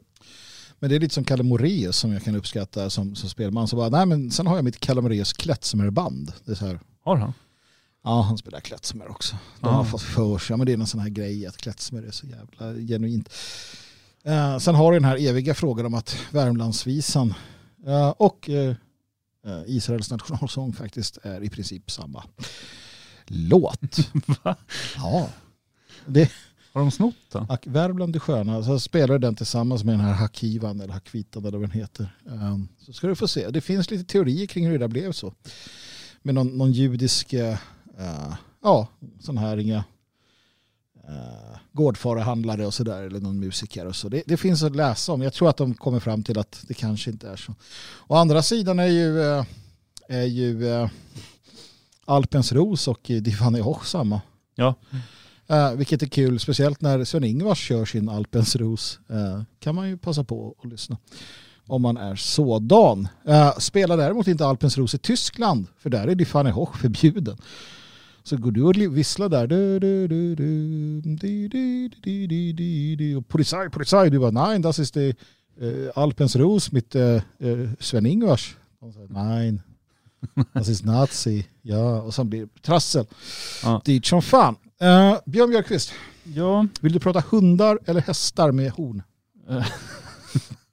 ja vi, eh, får man välja? Ja, vi kan, vi kan, vi kan, vi tar fyrbenta varelser i alla fall och du får välja. Ja, men då tar vi hästarna med horn då. Hästar med horn, hästar med horn. Vad, vad, ja ändå, alltså har de löst det? Malmöiterna. Har de äntligen, du har en stad där det skjuts och bombar och sprängs och, och du vet det är kaos och elände på, på delar av den i alla fall. Andra delar där är det så här, åh vad fint vi har det. Mm. Här har vi ett, ett torn som rör på sig och sådär och här är vi rika. Men generellt så är det ganska rackigt på många ställen. Eh, Det rör väl inte på sig? va? Det heter ju turning. Ja, ja, okej. Är det inte som statyn i, vad är det någonstans då? Alltså, nej, vad heter den då? Det finns en sån här härlig diktator någonstans i öst. Aha. Eh, och han, eh, han är död nu, men, men eh, Turkmenistan, Turkmenbasha. Eh, och han byggde en staty i huvudstaden som typ heter Turkmenbasha också säkert. En staty med sig själv. Och den statyn är jättestor. Den, den, hans ansikte rör sig och följer solen. För att solen ska alltid skina på Turkmenbasha. Han har också skrivit... vadå, hela statyn är still i övrigt? Nej, Så att huvudet så bara... det är så exorcisten. Eh, nej, utan det är hela statyn som rör sig. Och, Ja. och han, jag tror att det är Turkmenbasha också som har skrivit då ehm, till exempel eh, kör, eh, alltså om du ska ta körkort kort i Turkmenistan så har han skrivit läroböckerna. Hans efterträdare eller vad det nu är, då är han som är ute och cyklar häromsistens. Så finns det ett fantastiskt klipp på, på, på YouTube eller Twitter eller vad det var, när han cyklar. Och, och hundratals cyklister bara stannar helt, helt oförrappande längs vägarna och applåderar ledarens cykeltur. Det är lite som när jag själv cyklar i Elgarås, ska ni se kära vänner. Hur, hur, man kommer, hur man går ut ifrån husen och, och liksom applåderar mig. Ja. Eh, det tycker vi om. ja, det är konstigt. Du, vad har Malmö ställt till med den här gången? Eh, jo, de har ju köpt en, eh, inte en häst. Eh, nej, en enhörning. Mm. Eh, har de köpt en, en liten enhörningsstaty. En liten enhörningsstaty. Skulle, skulle Dan varit här kunde han visat bilder och så, men Ja. eh, ni får väl googla själva. Ja, det tycker jag ni kan göra. Ja, det finns Ehm, bilder. Och det är då en rosa enhörning Mm. eh, som ska stå på Gustav Adolfs torg. Just det. Eh, och det är med anledning av att det snart är World Pride. Eh, tror jag. Mm. Det är någon form av Pride i alla fall. Ja, det, ja, jag tycker att de där Pride har liksom, det är konstant Pride. Det är som Melodifestivalen. När jag var liten, då var Melodifestivalen, det var en helg. Eller det var en, en kväll. En kväll, Ja. några, några timmar en kväll. Ja. Mm. För oss som var små, en ganska lång kväll. Ja, men, Och så slapp man rösta, det satt experter och ja, gjorde som kunde det där. Då. Ja. De valde åt honom. Ja. nu är ju Mellon, den tar slut och så börjar den dagen efter. Mm. Typ. Ungefär, men sen är ju Pride också väldigt kopplat till, till uh, Melodifestivalen. Så Det det, det blir ju eh, liksom ett vidare, det bara går runt, runt, runt, runt. Mm. Man vet inte vad som är det ena eller det andra för att uh, Melodifestivalen är lika bögifierat som Pridefestivalen Mm. är um, liksom slager uh, influerat. Mm. Jo, nej men visst så är det ju. Uh, Nåväl, en uh, liten häst eller en enhörning kan man ju tänka att det kan ju vara roligt för, Mm. för Malmöborna att gå kika på. Uh, ja, i alla fall om man tycker att det är roligt att slänga ut 900 000 kronor på, på, på en rosa fantasihäst. Jag säger som jag brukar, tänk att få vara förtryckt som en bög. Mm. Alltså jag önskar att jag var förtryckt som en bög. Om, om jag fick uppleva det förtryck som en bög i Sverige 2021 upplever. Fantastiskt! Jag önskar att alla svenska nationalister var förtryckta som Sveriges homosexuella. Att, att vi kunde att vi kunde förtryckas på samma sätt genom obe, alltså t- till exempel Kuggnäsfestivalen sänds på bästa sändningstid. Man, man har tävlingar, Ultima Thule och, och andra, vad de nu heter, band. Midgård står där och, och, och det sänds live från Kuggnäs. Ja, och, och man sätter upp en stor man har, pride, man har festivaler för oss på gatorna där vi går och tycker synd om oss själva och säger gud vad synd det är om oss, vad förtryckta vi är. Ja. Och istället för en... Så går, en går så här fem pers och ställer sig bredvid med en banderoll där det står att vi är dumma så går polisen och slår ner dem. precis, precis, perfekt. Eh, och, och alla eh, stora företag eh, gör så här speciella muggar med, med våra symboler på. Mm. Man målar om alla eh, målar om i städerna vi kommer och de bara ja. Fast egentligen är det ingen som... Här, att få vara förtryckt som en bög, det vore något det Björn. Vill du vara förtryckt som en bög? Jag vet inte, jag vill inte göra något större väsen av mig. Jag gillar att gå runt lite anonymt um, Ja. på platser sådär. Jag vill inte ha att de börjar spela musik och sätter upp festivaler när jag kommer spatserande. Det vore um, obehagligt tycker jag. Men um, den här hästen, eller det är ju inte en häst utan det är ju en enhörning. Eh, Och det ska tilläggas. För att ära Pontus enhörning tror jag. Ja, det, är inte det fel kille att... Nej, i det här sammanhanget är det helt rätt. Eh, de har gjort det lite grann för ungarna också. Jag är helt övertygad om att ungarna kommer älska den, säger uh, Schönström. Men det var inte det jag skulle hitta då, ett annat citat som jag tyckte var bra. Jag hittar inte det längre. Jag tycker att, jag bara säger det då, men när du letar eh, Mm. så vill jag bara att vi klargör. Enhörningar finns bara eh, i Nordkorea. Eh, Skottland har det som nationaldjur, ja, Ja. men det finns inga där. Nu har jag sagt det, de finns i Nordkorea. Enhörningen blir en glädjespridare i staden, säger de. En glädjespridare på 900 000. Den ska, den ska Ja men dessutom, enhörningen ska utstråla gästfrihet, värme och kärlek och eh, erbjuder dessutom sittplatser som är anpassade för alla. Vad- Eh, Det är när vi målar med, målar med stora penslar eh, som vi får det att kännas, säger Erland Versig. men vadå, vet inte vem han är. vadå för alla? För alla, alla kan sitta Alla där. med, om du har tre skinkor eller? Alla, de kan sitta där, De som har en skinka. kan sitta där. Ja. Bara fantasin som sätter De som gränser. har beniga skinkor. Ja, så enbenta människor, folk utan armar. Ja. Eh, rullstolsburna kan gå och sätta sig. Ja. Eller de kan rulla dit och sätta sig kan de göra. De kan sitta där, blinda kan sitta där. De- Döva. Ja, någonstans måste man ju dra en gräns. Men Ja. även döva, absolut. Ja. Alla kan sitta där verkligen. Ehm, det jag funderar på Magnus, ja. det är om du skulle få välja djur att eh, sätta upp för 900 000 i Malmö på torget. Ja. Vad skulle du valt för ett djur? Men jag är ju fasligt förtjust i en del djur. Och jag, jag tänker, jag skulle antingen en sån här surikat som står och tittar. ja, I naturlig storlek. Ja, precis. 10 centimeter hög. Ja, ja, precis. Eller en sån här tvättbjörn som är ute och stjäl. De, alla tvättbjörnar skär ju, de har Ja. ju sådär Ja. tjuvar jämt. ett gäng tvättbjörnar som, som skäll. Det, det, något av dem kan jag tänka mig, det sprider glädje. Ja, det- Tänk dig ett gäng tvättbjörnar som står där och så här, ska stjäla någonting. Ja, Då kommer ju så här, gängen och bara. Det är inte, inte vår stad. De bara Tjuvar! tillsammans med dem.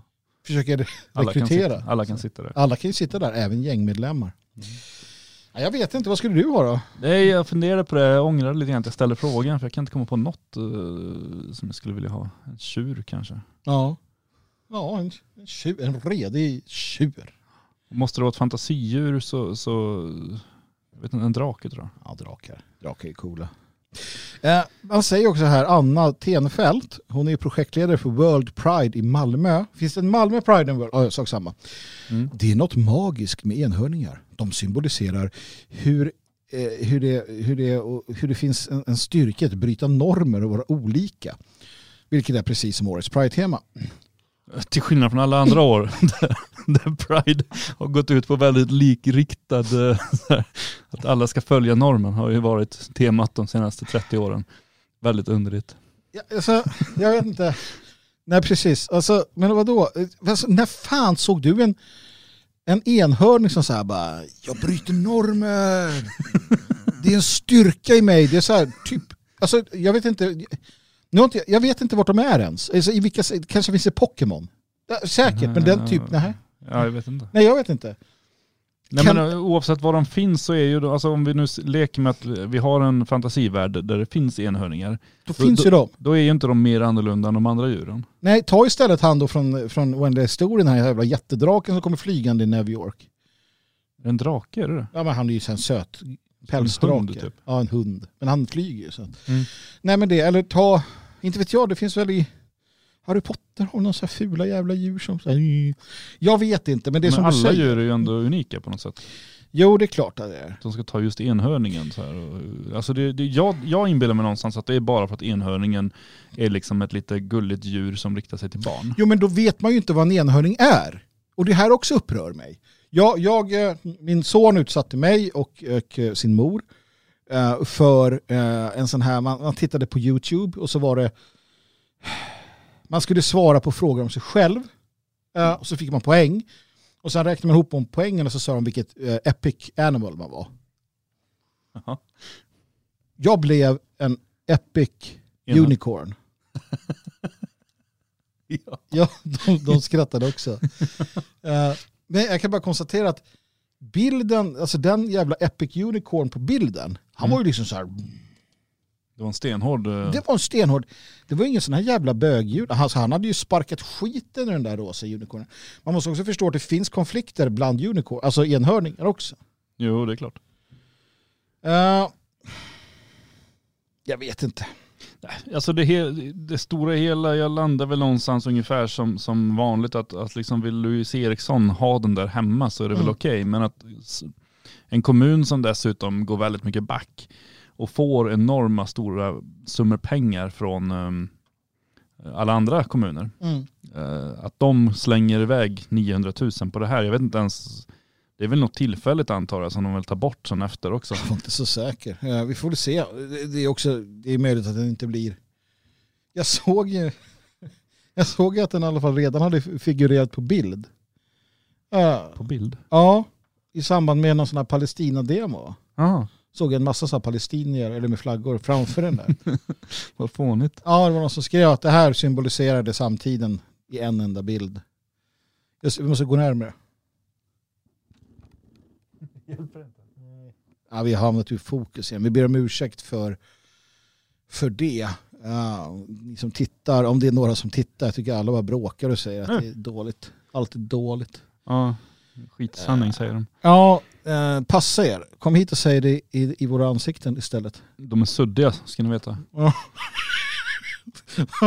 Sjukt om man hade ett suddigt ansikte. Kan man ha det? Nej. Jag vill att det är så här uh, suddigt. Nej, jag tror inte det går. Nej, tror inte jag heller. Mm. Eh, ja, det är dumt i alla fall. det är Eh, är det ju. En sista fundering bara mm.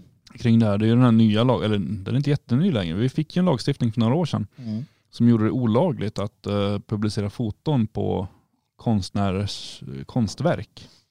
Just det. Så den här fotografen som fotar de här palestinierna undrar man ju om han har begått ett brott, ett upphovsrättsbrott genom att publicera den här bilden. Ja, jag vet inte hur det varit med det där. Jag- Det verkar inte som att någon bryr sig. Nej, inte nämnvärt. Men det är väl eh, lagom till att en annan lägger upp någonting så bara, hörru du du, nu ska vi allt. Ja. Så. Björn, alltså, jag vet att du överhuvudtaget inte vet vad jag pratar om snart. Mm. Men konflikten som har blossat upp mellan Kennelklubben och Brukshundsklubben, eller Kennelklubben och alla som vill ha blandrashundar, vad känner du om den? Eh, jag vet att den förekommer, Mm. för det såg jag något eh, någonstans om. Men jag läste aldrig artikeln för jag tänkte att det här är så, jag orkar inte engagera mig riktigt för jag Mm. har, det finns andra raser som jag ser utrotningshotade som jag bekymrar mig mer om. Ja, Eh, gör det. Men jag såg att du delar det tror jag. jag delade det. Ett Men klipp. jag, jag, jag skrev ju boken om ras. Ja. Rasist jag visst heter den. Går inte att köpa för tillfället. Nej. det gör den inte. Ingen idé ni försöker. Men gå in på logikförlag, logik.se i alla fall, för där finns det andra böcker. Inte av mig, Någon tror jag. någon finns av mig. Den ska du köpa. Eh, Finns och en bok av mig? det finns en bok av Björn, den ska du köpa definitivt. Eh, men i alla fall, uh, struntar vi i det. Logik.se. Men, jo, så här. Skriv inte till dem och fråga efter böcker av Magnus. Nej, det behövs inte. Ring istället till Björn Björkqvist. Hans nummer är, äh, jag lägger ut det sen. Nej men så här. Ehm, det är ju så löjligt att man i hundvärlden utan problem pratar om raser. Mm. Du pratar om raser. Eh, negativt, positivt. Du, pra, du värd- värderar dem till och med. Så här, ja, men de här är bättre eller sämre. Blandraser i hundvärlden är enligt rasrena skräp. Man ska inte ha sådana. De som blandraser säger att ah, men det är bra för att annars ni bara inavlade. Och så vidare. Mm. Har vi hört det förut? Ja, det har vi. Mm. Eh, men där är det väldigt viktigt. Samma personer som, som är beredda att dö för sin renrasiga chefer Mm. kan mer ofta än sällan låta dottern eller sonen skaffa barn med vilken främling som helst. Mm. I, på Island Mm. så får du inte, om, du, om en häst, en sån här islandshäst, liten gullig sak, Mm. om den har lämnat Island så får den aldrig komma tillbaka. Nej. Eh, och inga andra jävla hästar får komma dit heller för att man ska behålla rasrenheten på sina hästar. Det är ju också så att om man ska ta en hund in i Sverige Mm. så måste den ju sitta instängd i flera månader för att man ska se att den inte har några sjukdomar som kan spridas till andra hundar. Precis. För det är viktigt. Västgöta spetsen är en hund som har härstamning från vikingatiden. Helt unik för Västra Götaland. Mhm. Och det älskar jättemånga människor att den är så unik. Samma människor kan utan tvekan, i många fall, inte alla såklart, i många fall mena att nej men vadå, det finns ju inga raser bland människor. Mm. Det här är väl det som retar mig kan jag säga. Just den här fullständiga ehm, jag vet inte vad det är. Jag vet inte vad jag, ska, jag vet inte vad det är. Jag vet inte vad jag ska säga. Jag vet faktiskt inte. Hur, hur kan det vara? Jag förstår inte det. Jag kan förstå mycket men det kan jag inte förstå. Att du sitter där. Rasrena hundar måste det vara. Och sen så bara, ja men vad fan, det spelar ingen roll om dottern gifter sig med, med eh, Bongo från Kongo. Mm. Nej, det är ett eh, underligt resonemang att man bryr sig så pass lite om eh, ens, egen, ens, ens egna efterkommande. Mm. Eh, Men väldigt mycket om eh, vad hunden ska få för några valpar. Mm. Det, är, mm, det finns ett underhållningsvärde helt klart. Det gör det utan tvekan. Uh, jag pratade det vi om båda, båda de fyrjo, fyrjota, fyrbenta vännerna. var ju inte illa. Du, Nej. det finns underhållningsvärde i mer saker än hundar och enhörningar. Mhm. Till, till exempel finns det det i gotländsk musik. Oh ja, Och det ska vi lyssna på nu. det är bra.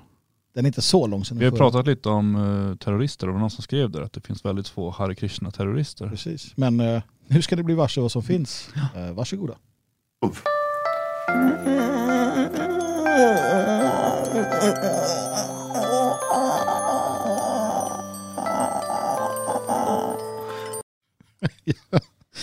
Det har chanserat fullständigt. Hela min uppväxt där. Björn Björkqvist, det här var Smaklösa från Gotland. Mm, Det fantastiska. här är hela din uppväxt eh, samlad i en enda låt. Ja, faktiskt. Ja, nej, eh, det blir så här när man släpper lös oss Och, Mm. Dan kommer aldrig mer göra det där för att han ska sluta hålla sig undan. precis. Eh, Förra gången så läste vi dikter ett helt program. vad tror du han ska hända? tror han sitter hemma och bara, vad fan? Nu är vi suddiga. Kan de inte bara ställa in skärpan? Eller så är det han som sitter och ändrar skärpan? Det kan vara det. Det skulle inte förvåna mig att han har ställt in det på något sånt där sätt. Mm. Eh, Det är i princip ingen som tittar ändå har jag kommit fram till. Eh, Och, eh, Det är lite så- synd kan man tycka så här med facit i hand. Precis. Så det är ett fantastiskt program ändå. Det bästa, antagligen det bästa år. Jag börjar känna att det här kan vara, det är ungefär, jag menar, jag minns när jag körde lastbil. Ja. Ja. Innan semestern, då hade de jobbat helt år. Det började bli så här trögt. Du Mm. vet, eh, man, man, det var så bara konstigt, allting var konstigare och konstigare tills, tills man fick gå på semester. Det är lite samma sak nu. Vi har sänt och sänt och sänt. Solen börjar komma, du vet det, det, det, det är sommar på gång och liksom det händer mer och mer i huset. Svenskarnas hus, Västra Långgatan 29 i Elgarås. Eh, och, och, och det gör att man tappar fokus. Man, man vill knappt vara här inne. Man vill vara ute. Man vill vara eh, vid träningsmaskinen här. Välta däck vill man göra. Man vill sitta och prata med goda vänner, dricka kaffe och titta på huset eller flaggan som vajar i, i vinden. Mm. Eh, det ska vi göra mycket av i, i sommar tack vare Det fria Sverige och alla underbara medlemmar. Du kanske kan bli en av dem. Vad tycker du där? ja, det är väl en bra idé. Ja. Det, det händer mycket här eh, just nu gör det. Det är, mm, vad är det, tisdag, onsdag, torsdag har vi öppet klockan 12 till 17. Mm. Och det kommer alla möjliga människor. Eh, både underliga och eh, vanliga. Ja, precis. Så att, eh, ja, och fler borde komma. Det Fler borde det. passa på. Även lördagar är det öppet. Mm. Eh, de tiderna har ju, är det samma tider? Nej, det är inte samma tider. Nej, det är andra tider. Eller det är nya tider. Ja. Svenskarnashus.se. Eller. Google säkert. Ja, där kan man läsa. Ja. Nej, men det är klart, alltså mellan 12 och eh, 17 vardagar. Ja. Och eh, 12 och eh, 17 till 18 typ lördagar. Ja, samma tid alltså. Samma tid. Mm. Hade, Björ, hade Dan stått här nu då hade han suttit och skakat på huvudet och blivit så trött på att man aldrig har koll på de där sakerna. Eh, så att jag kan nästan göra det å hans vägnar. Fast han låter annars inte som. Nej, det händer ju även mycket, så här, det är ju olika människor här varje lördag som jobbar. Mm. Eh, Vi har fått ett sånt där rullande schema som verkar fungera väldigt bra och det är väldigt entusiastiska människor som har stått här och arbetat. Så även det är roligt. Eh, Sannolikheten att träffa oss är ju inte lika hög som om man stövlar in en vardag. Men eh, kanske trevliga människor istället på, på lördagarna. Mm. Björn, vi har ungefär 20 någonting minuter kvar. Va? En kvart Mm. till och med står det här. Mm. Eh, därför ska du få välja vad vi ska prata om. Mm. Vi ska prata antingen om klimatet hit och klimatet dit. Eller du ska inte äga något, vad sägs om lite co-living? Eller låt oss påminna oss om att det för tio år sedan, eh, det som, saker som sades för tio år sedan var sånt som vi sa, eller inte vi, men många sa att det här kommer aldrig bli verklighet och nu är det verklighet. Eller Jag tycker vi i femman är roligt. Ja, jag hade, lite, jag hade en liten förhoppning om att du skulle, att du skulle välja vi i femman. För att jag, jag blev ju fascinerat, eh, fascinerat eh, sådär eh, angelägen om det när jag såg Samnytts, eh, när jag såg Samnytts rubrik. Ah, För där står det det. Sveriges radiochefen pratade grovt om sex, våld och knark inför 11-åringar. Och då tänker jag, Mm. Pride har väl inte börjat ännu? Nej, men det är ju Pride året runt som vi var Ja, inne det på. är ju det va. Men det här är ju inte ens Pride. Det här Nej. var ju då vi i femman. Mm. Jag Eh. lyssnade på, på um, medierna i, i Sveriges Radio Mm. eh, igår. Mm. Repris från lördagen sa de att det var. Mm. Dessutom. Eh, Där hade de säkert en halvtimme om det här. Jaha. Det var fantastiskt underhållande och Mm. de ringde och pratade med olika radiochefer och frågade om eh, är det här verkligen lämpligt. Dessa, denna fadäs, eh, detta övertramp, denna eh, vad heter det, mobbning mot barn. Mm. Ja, för det, det verkar ju ha gått, alltså det verkar ju ha varit riktigt hemskt här va. Ja, inte jättehemskt. Ja men vadå, här står det en underrubrik, du skjuta frun i huvudet med pistol? Ja, det resonemanget fattade jag aldrig. Nej. Det var, det var någon fråga som var väldigt, så här är det, vi får ta det från början. Mm. Eh, det var ju så att eh, de hade ju, s- det är ju coronasäkrat. Just det. Så att de sitter på olika platser och spelar in. Och sen så de här um, programledaren och någon tekniker eh, och producent och så här, de, de var ju tillsammans där och satt och pratade Mm. i pauserna. Och då lyckades de inte få av ljudet ordentligt utan ljudet gick in i rummen där, de här, där en av klasserna satt. Precis. Så att istället för att höra musik så fick de höra, alla andra lyssnare hörde musik. Ja. Men den här klassen hörde då eh, de här um, programledarna och de andra prata med varandra. Mm. Och då var det vid, vid något tillfälle som någon sa att det här var en väldigt svår fråga. Eh, om någon satte en pistol mot min frus huvud och ställde frågan kunde jag bara svara skjut direkt för jag Mm. skulle omöjligt klara av det här. Precis. Eh, så det är Det var ett konstigt resonemang liksom på just frun också. Inte, Ja, inte på sig själv. Nej. Men, men Han, så, han kanske kunde frågan och bara ville skjuta henne. jag tycker också att Samnytt har ett jävla underligt resonemang. Jaha, jag har inte läst det. Nej, för då står det så här. Eh, just av de skälen så skulle de vara separerade. Domaren och, programledare satt i olika rum och bla bla bla. Eh, och domaren då, det hade anförtrott Sveriges Radios P4 Väst kanalchef Peter Sundblad. Och då står det så här. Hans idé om att värma upp inför tävlingen skulle visa sig lite annorlunda. Istället för att prata om de ämnen som det skulle ges frågor om till 11-åringarna valde Sundblad att tillsammans med programledaren prata bland annat om att skjuta sin fru i huvudet med pistol. Andra samtalsämnen handlade om att vara sprutnarkoman och heroinist, att ha partyn på studentboenden med sexmästare. Han ska även ha uttryckt sig partiskt om de tävlande, skolorna och nedsättande om en närvarande lärare som ansågs opolitlig och måste hållas koll på.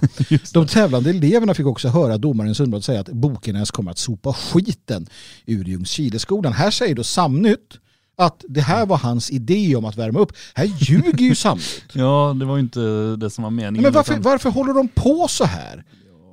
Jag vet inte. Det, det är ju mer ofta än sällan numera som jag säger. Jag blir bara trött på det där. För att det Det stämmer var- ju inte. Utan det som hände var ju att han inte stängde av micken. Ja, eller de, de, I princip. För det gick ju inte ut i radio utan det gick bara in i det rummet. Ja, de fattade väl inte. Det, Nej. tro mig, jag har gjort samma sak. Ja, vi, vi är inte ens säkra på att någon hör oss nu. Nej, vi... vi, ja. vi, ja, Eh, vi förstår mycket väl vad som kan ha hänt. ja, ja, precis. Att det kan ha hänt i alla fall. Vad som har hänt har vi ingen aning om. Nej.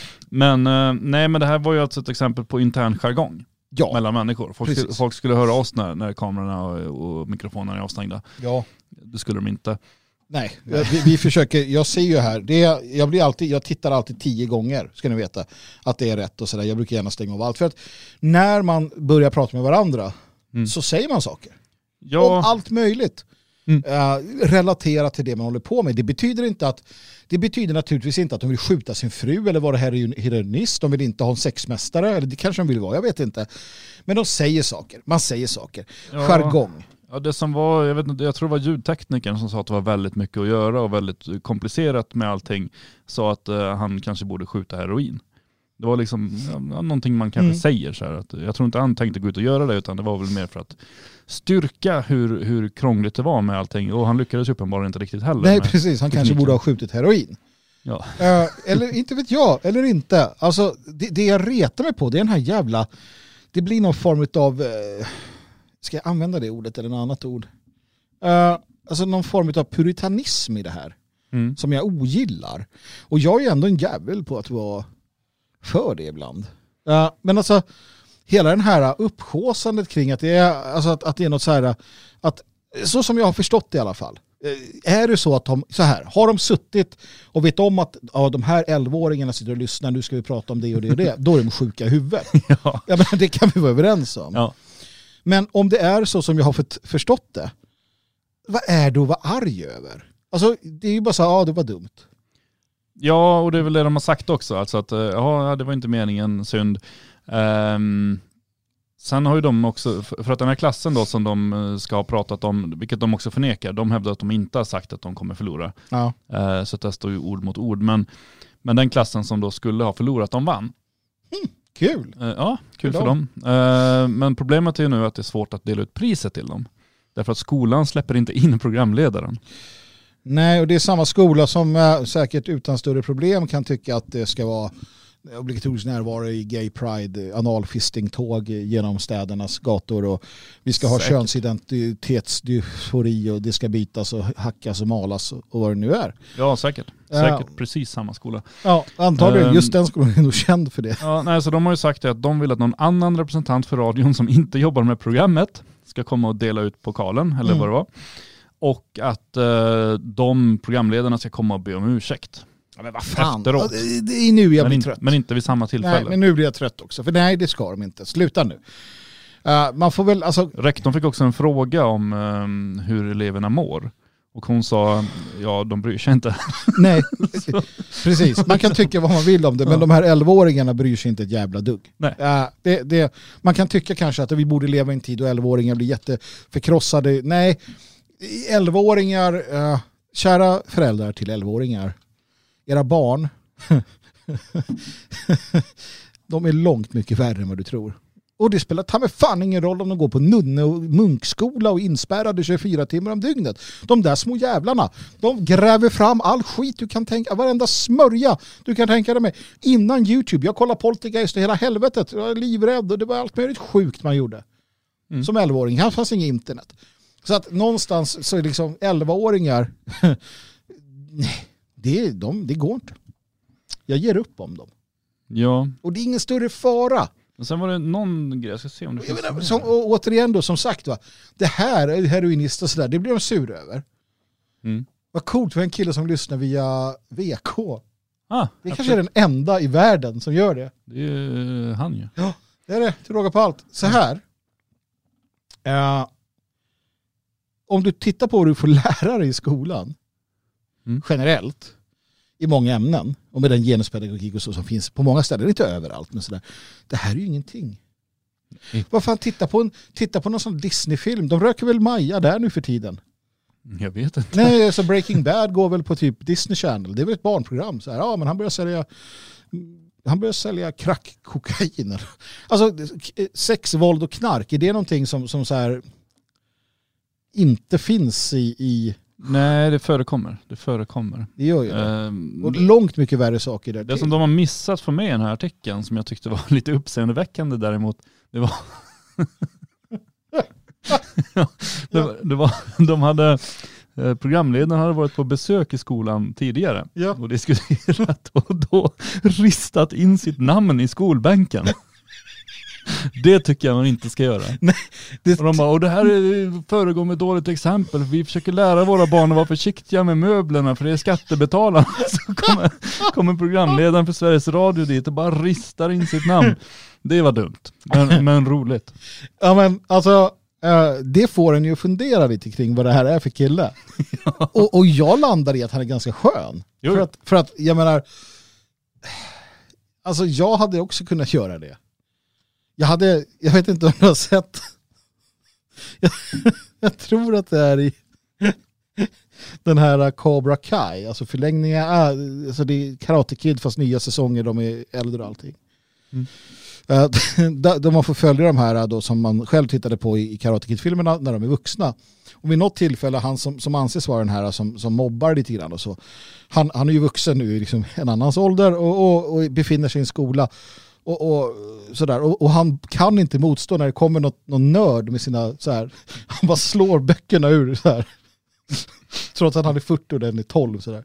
Jag ser det framför mig lite grann, att det är liksom lite den så här, äh, så där och han sätter sig och ristar namnet och sådär. Ja, jag vet inte. Jag tycker det är lite coolt. Ja, lite skönt. Eh, Jag vill också göra det. Jag ska, jag ska gå upp till grabb. Nästa gång det är personalmöte ska jag sitta och rista in namnet i skolbänken. Ja.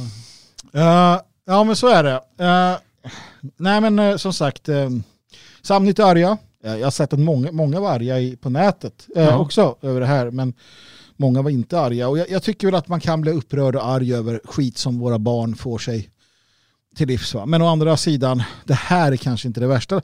Kan vi inte få höra Samnytt och dem istället liksom gå till hårt angrepp mot RFSL och, och mot den här liberala politiken som, som skapar det här? Kan vi inte få höra liksom Janus och de liberala Sverigevännerna att liksom ta upp detta. Jag vet att de ibland eh, tar upp sånt också, ja. Men jag, Ja, jag, en del gör ju det. Men det, alltså det svåra är ju, alltså både du och jag har ju drivit nyhetstidningar. Ja, Det är lite svårt att få uppslag ibland. Man blir tvungen att, att, att sänka nivån en aning då och då. och där Eh, vaknar apologeten till liv.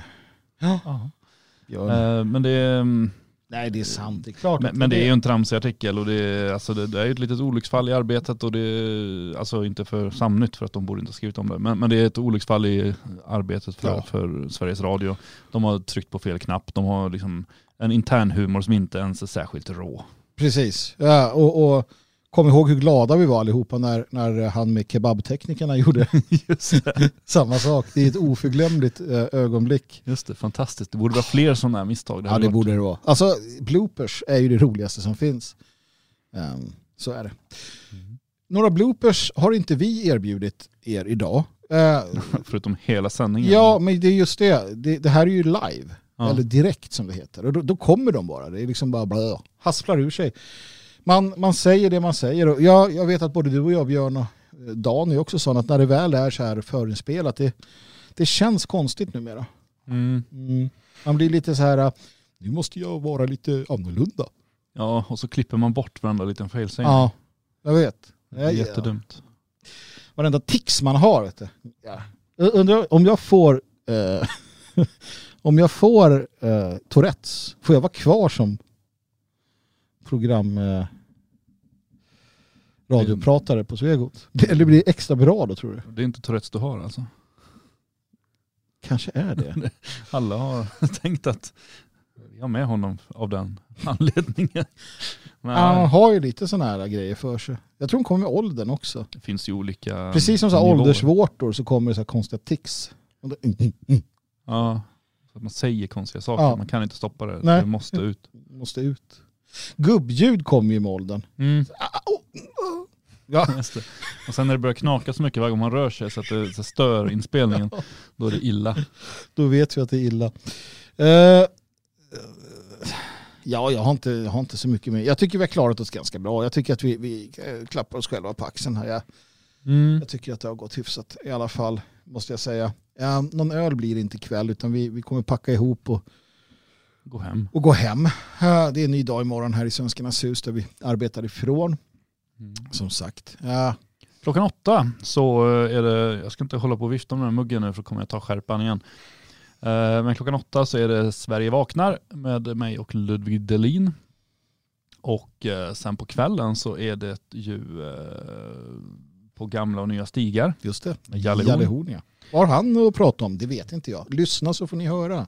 Men det brukar vara väldigt värt att lyssna på. Saken är den att vi har avskaffat betalväggen. Alla andra gick åt andra hållet. Det ser vi nu när man är ute och surfar på de här olika sidorna.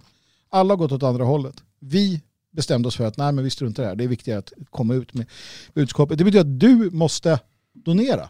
Du måste hjälpa till. Eh, om du vill se mig och Björn spela och, och, och dansa och sjunga som vi har gjort den här kvällen och prata viktiga saker och, och ha kul. Eller vad det nu kan tänkas vara. Så måste du dra ditt strå till stacken. Annars skiter vi i det här. Och vi skiter inte i det för att vi inte vill utan för att det går inte. Det går inte att upprätthålla detta utan att vi får in det som behövs för att kunna upprätthålla det. Eh, jag har snart sänt och du också, radio i tio års tid. Eh, det är inte illa. Och eh, vi vet att det finns mycket bra där ute att lyssna på. Gör det. Men kom tillbaka till oss och donera en, en slant helt enkelt.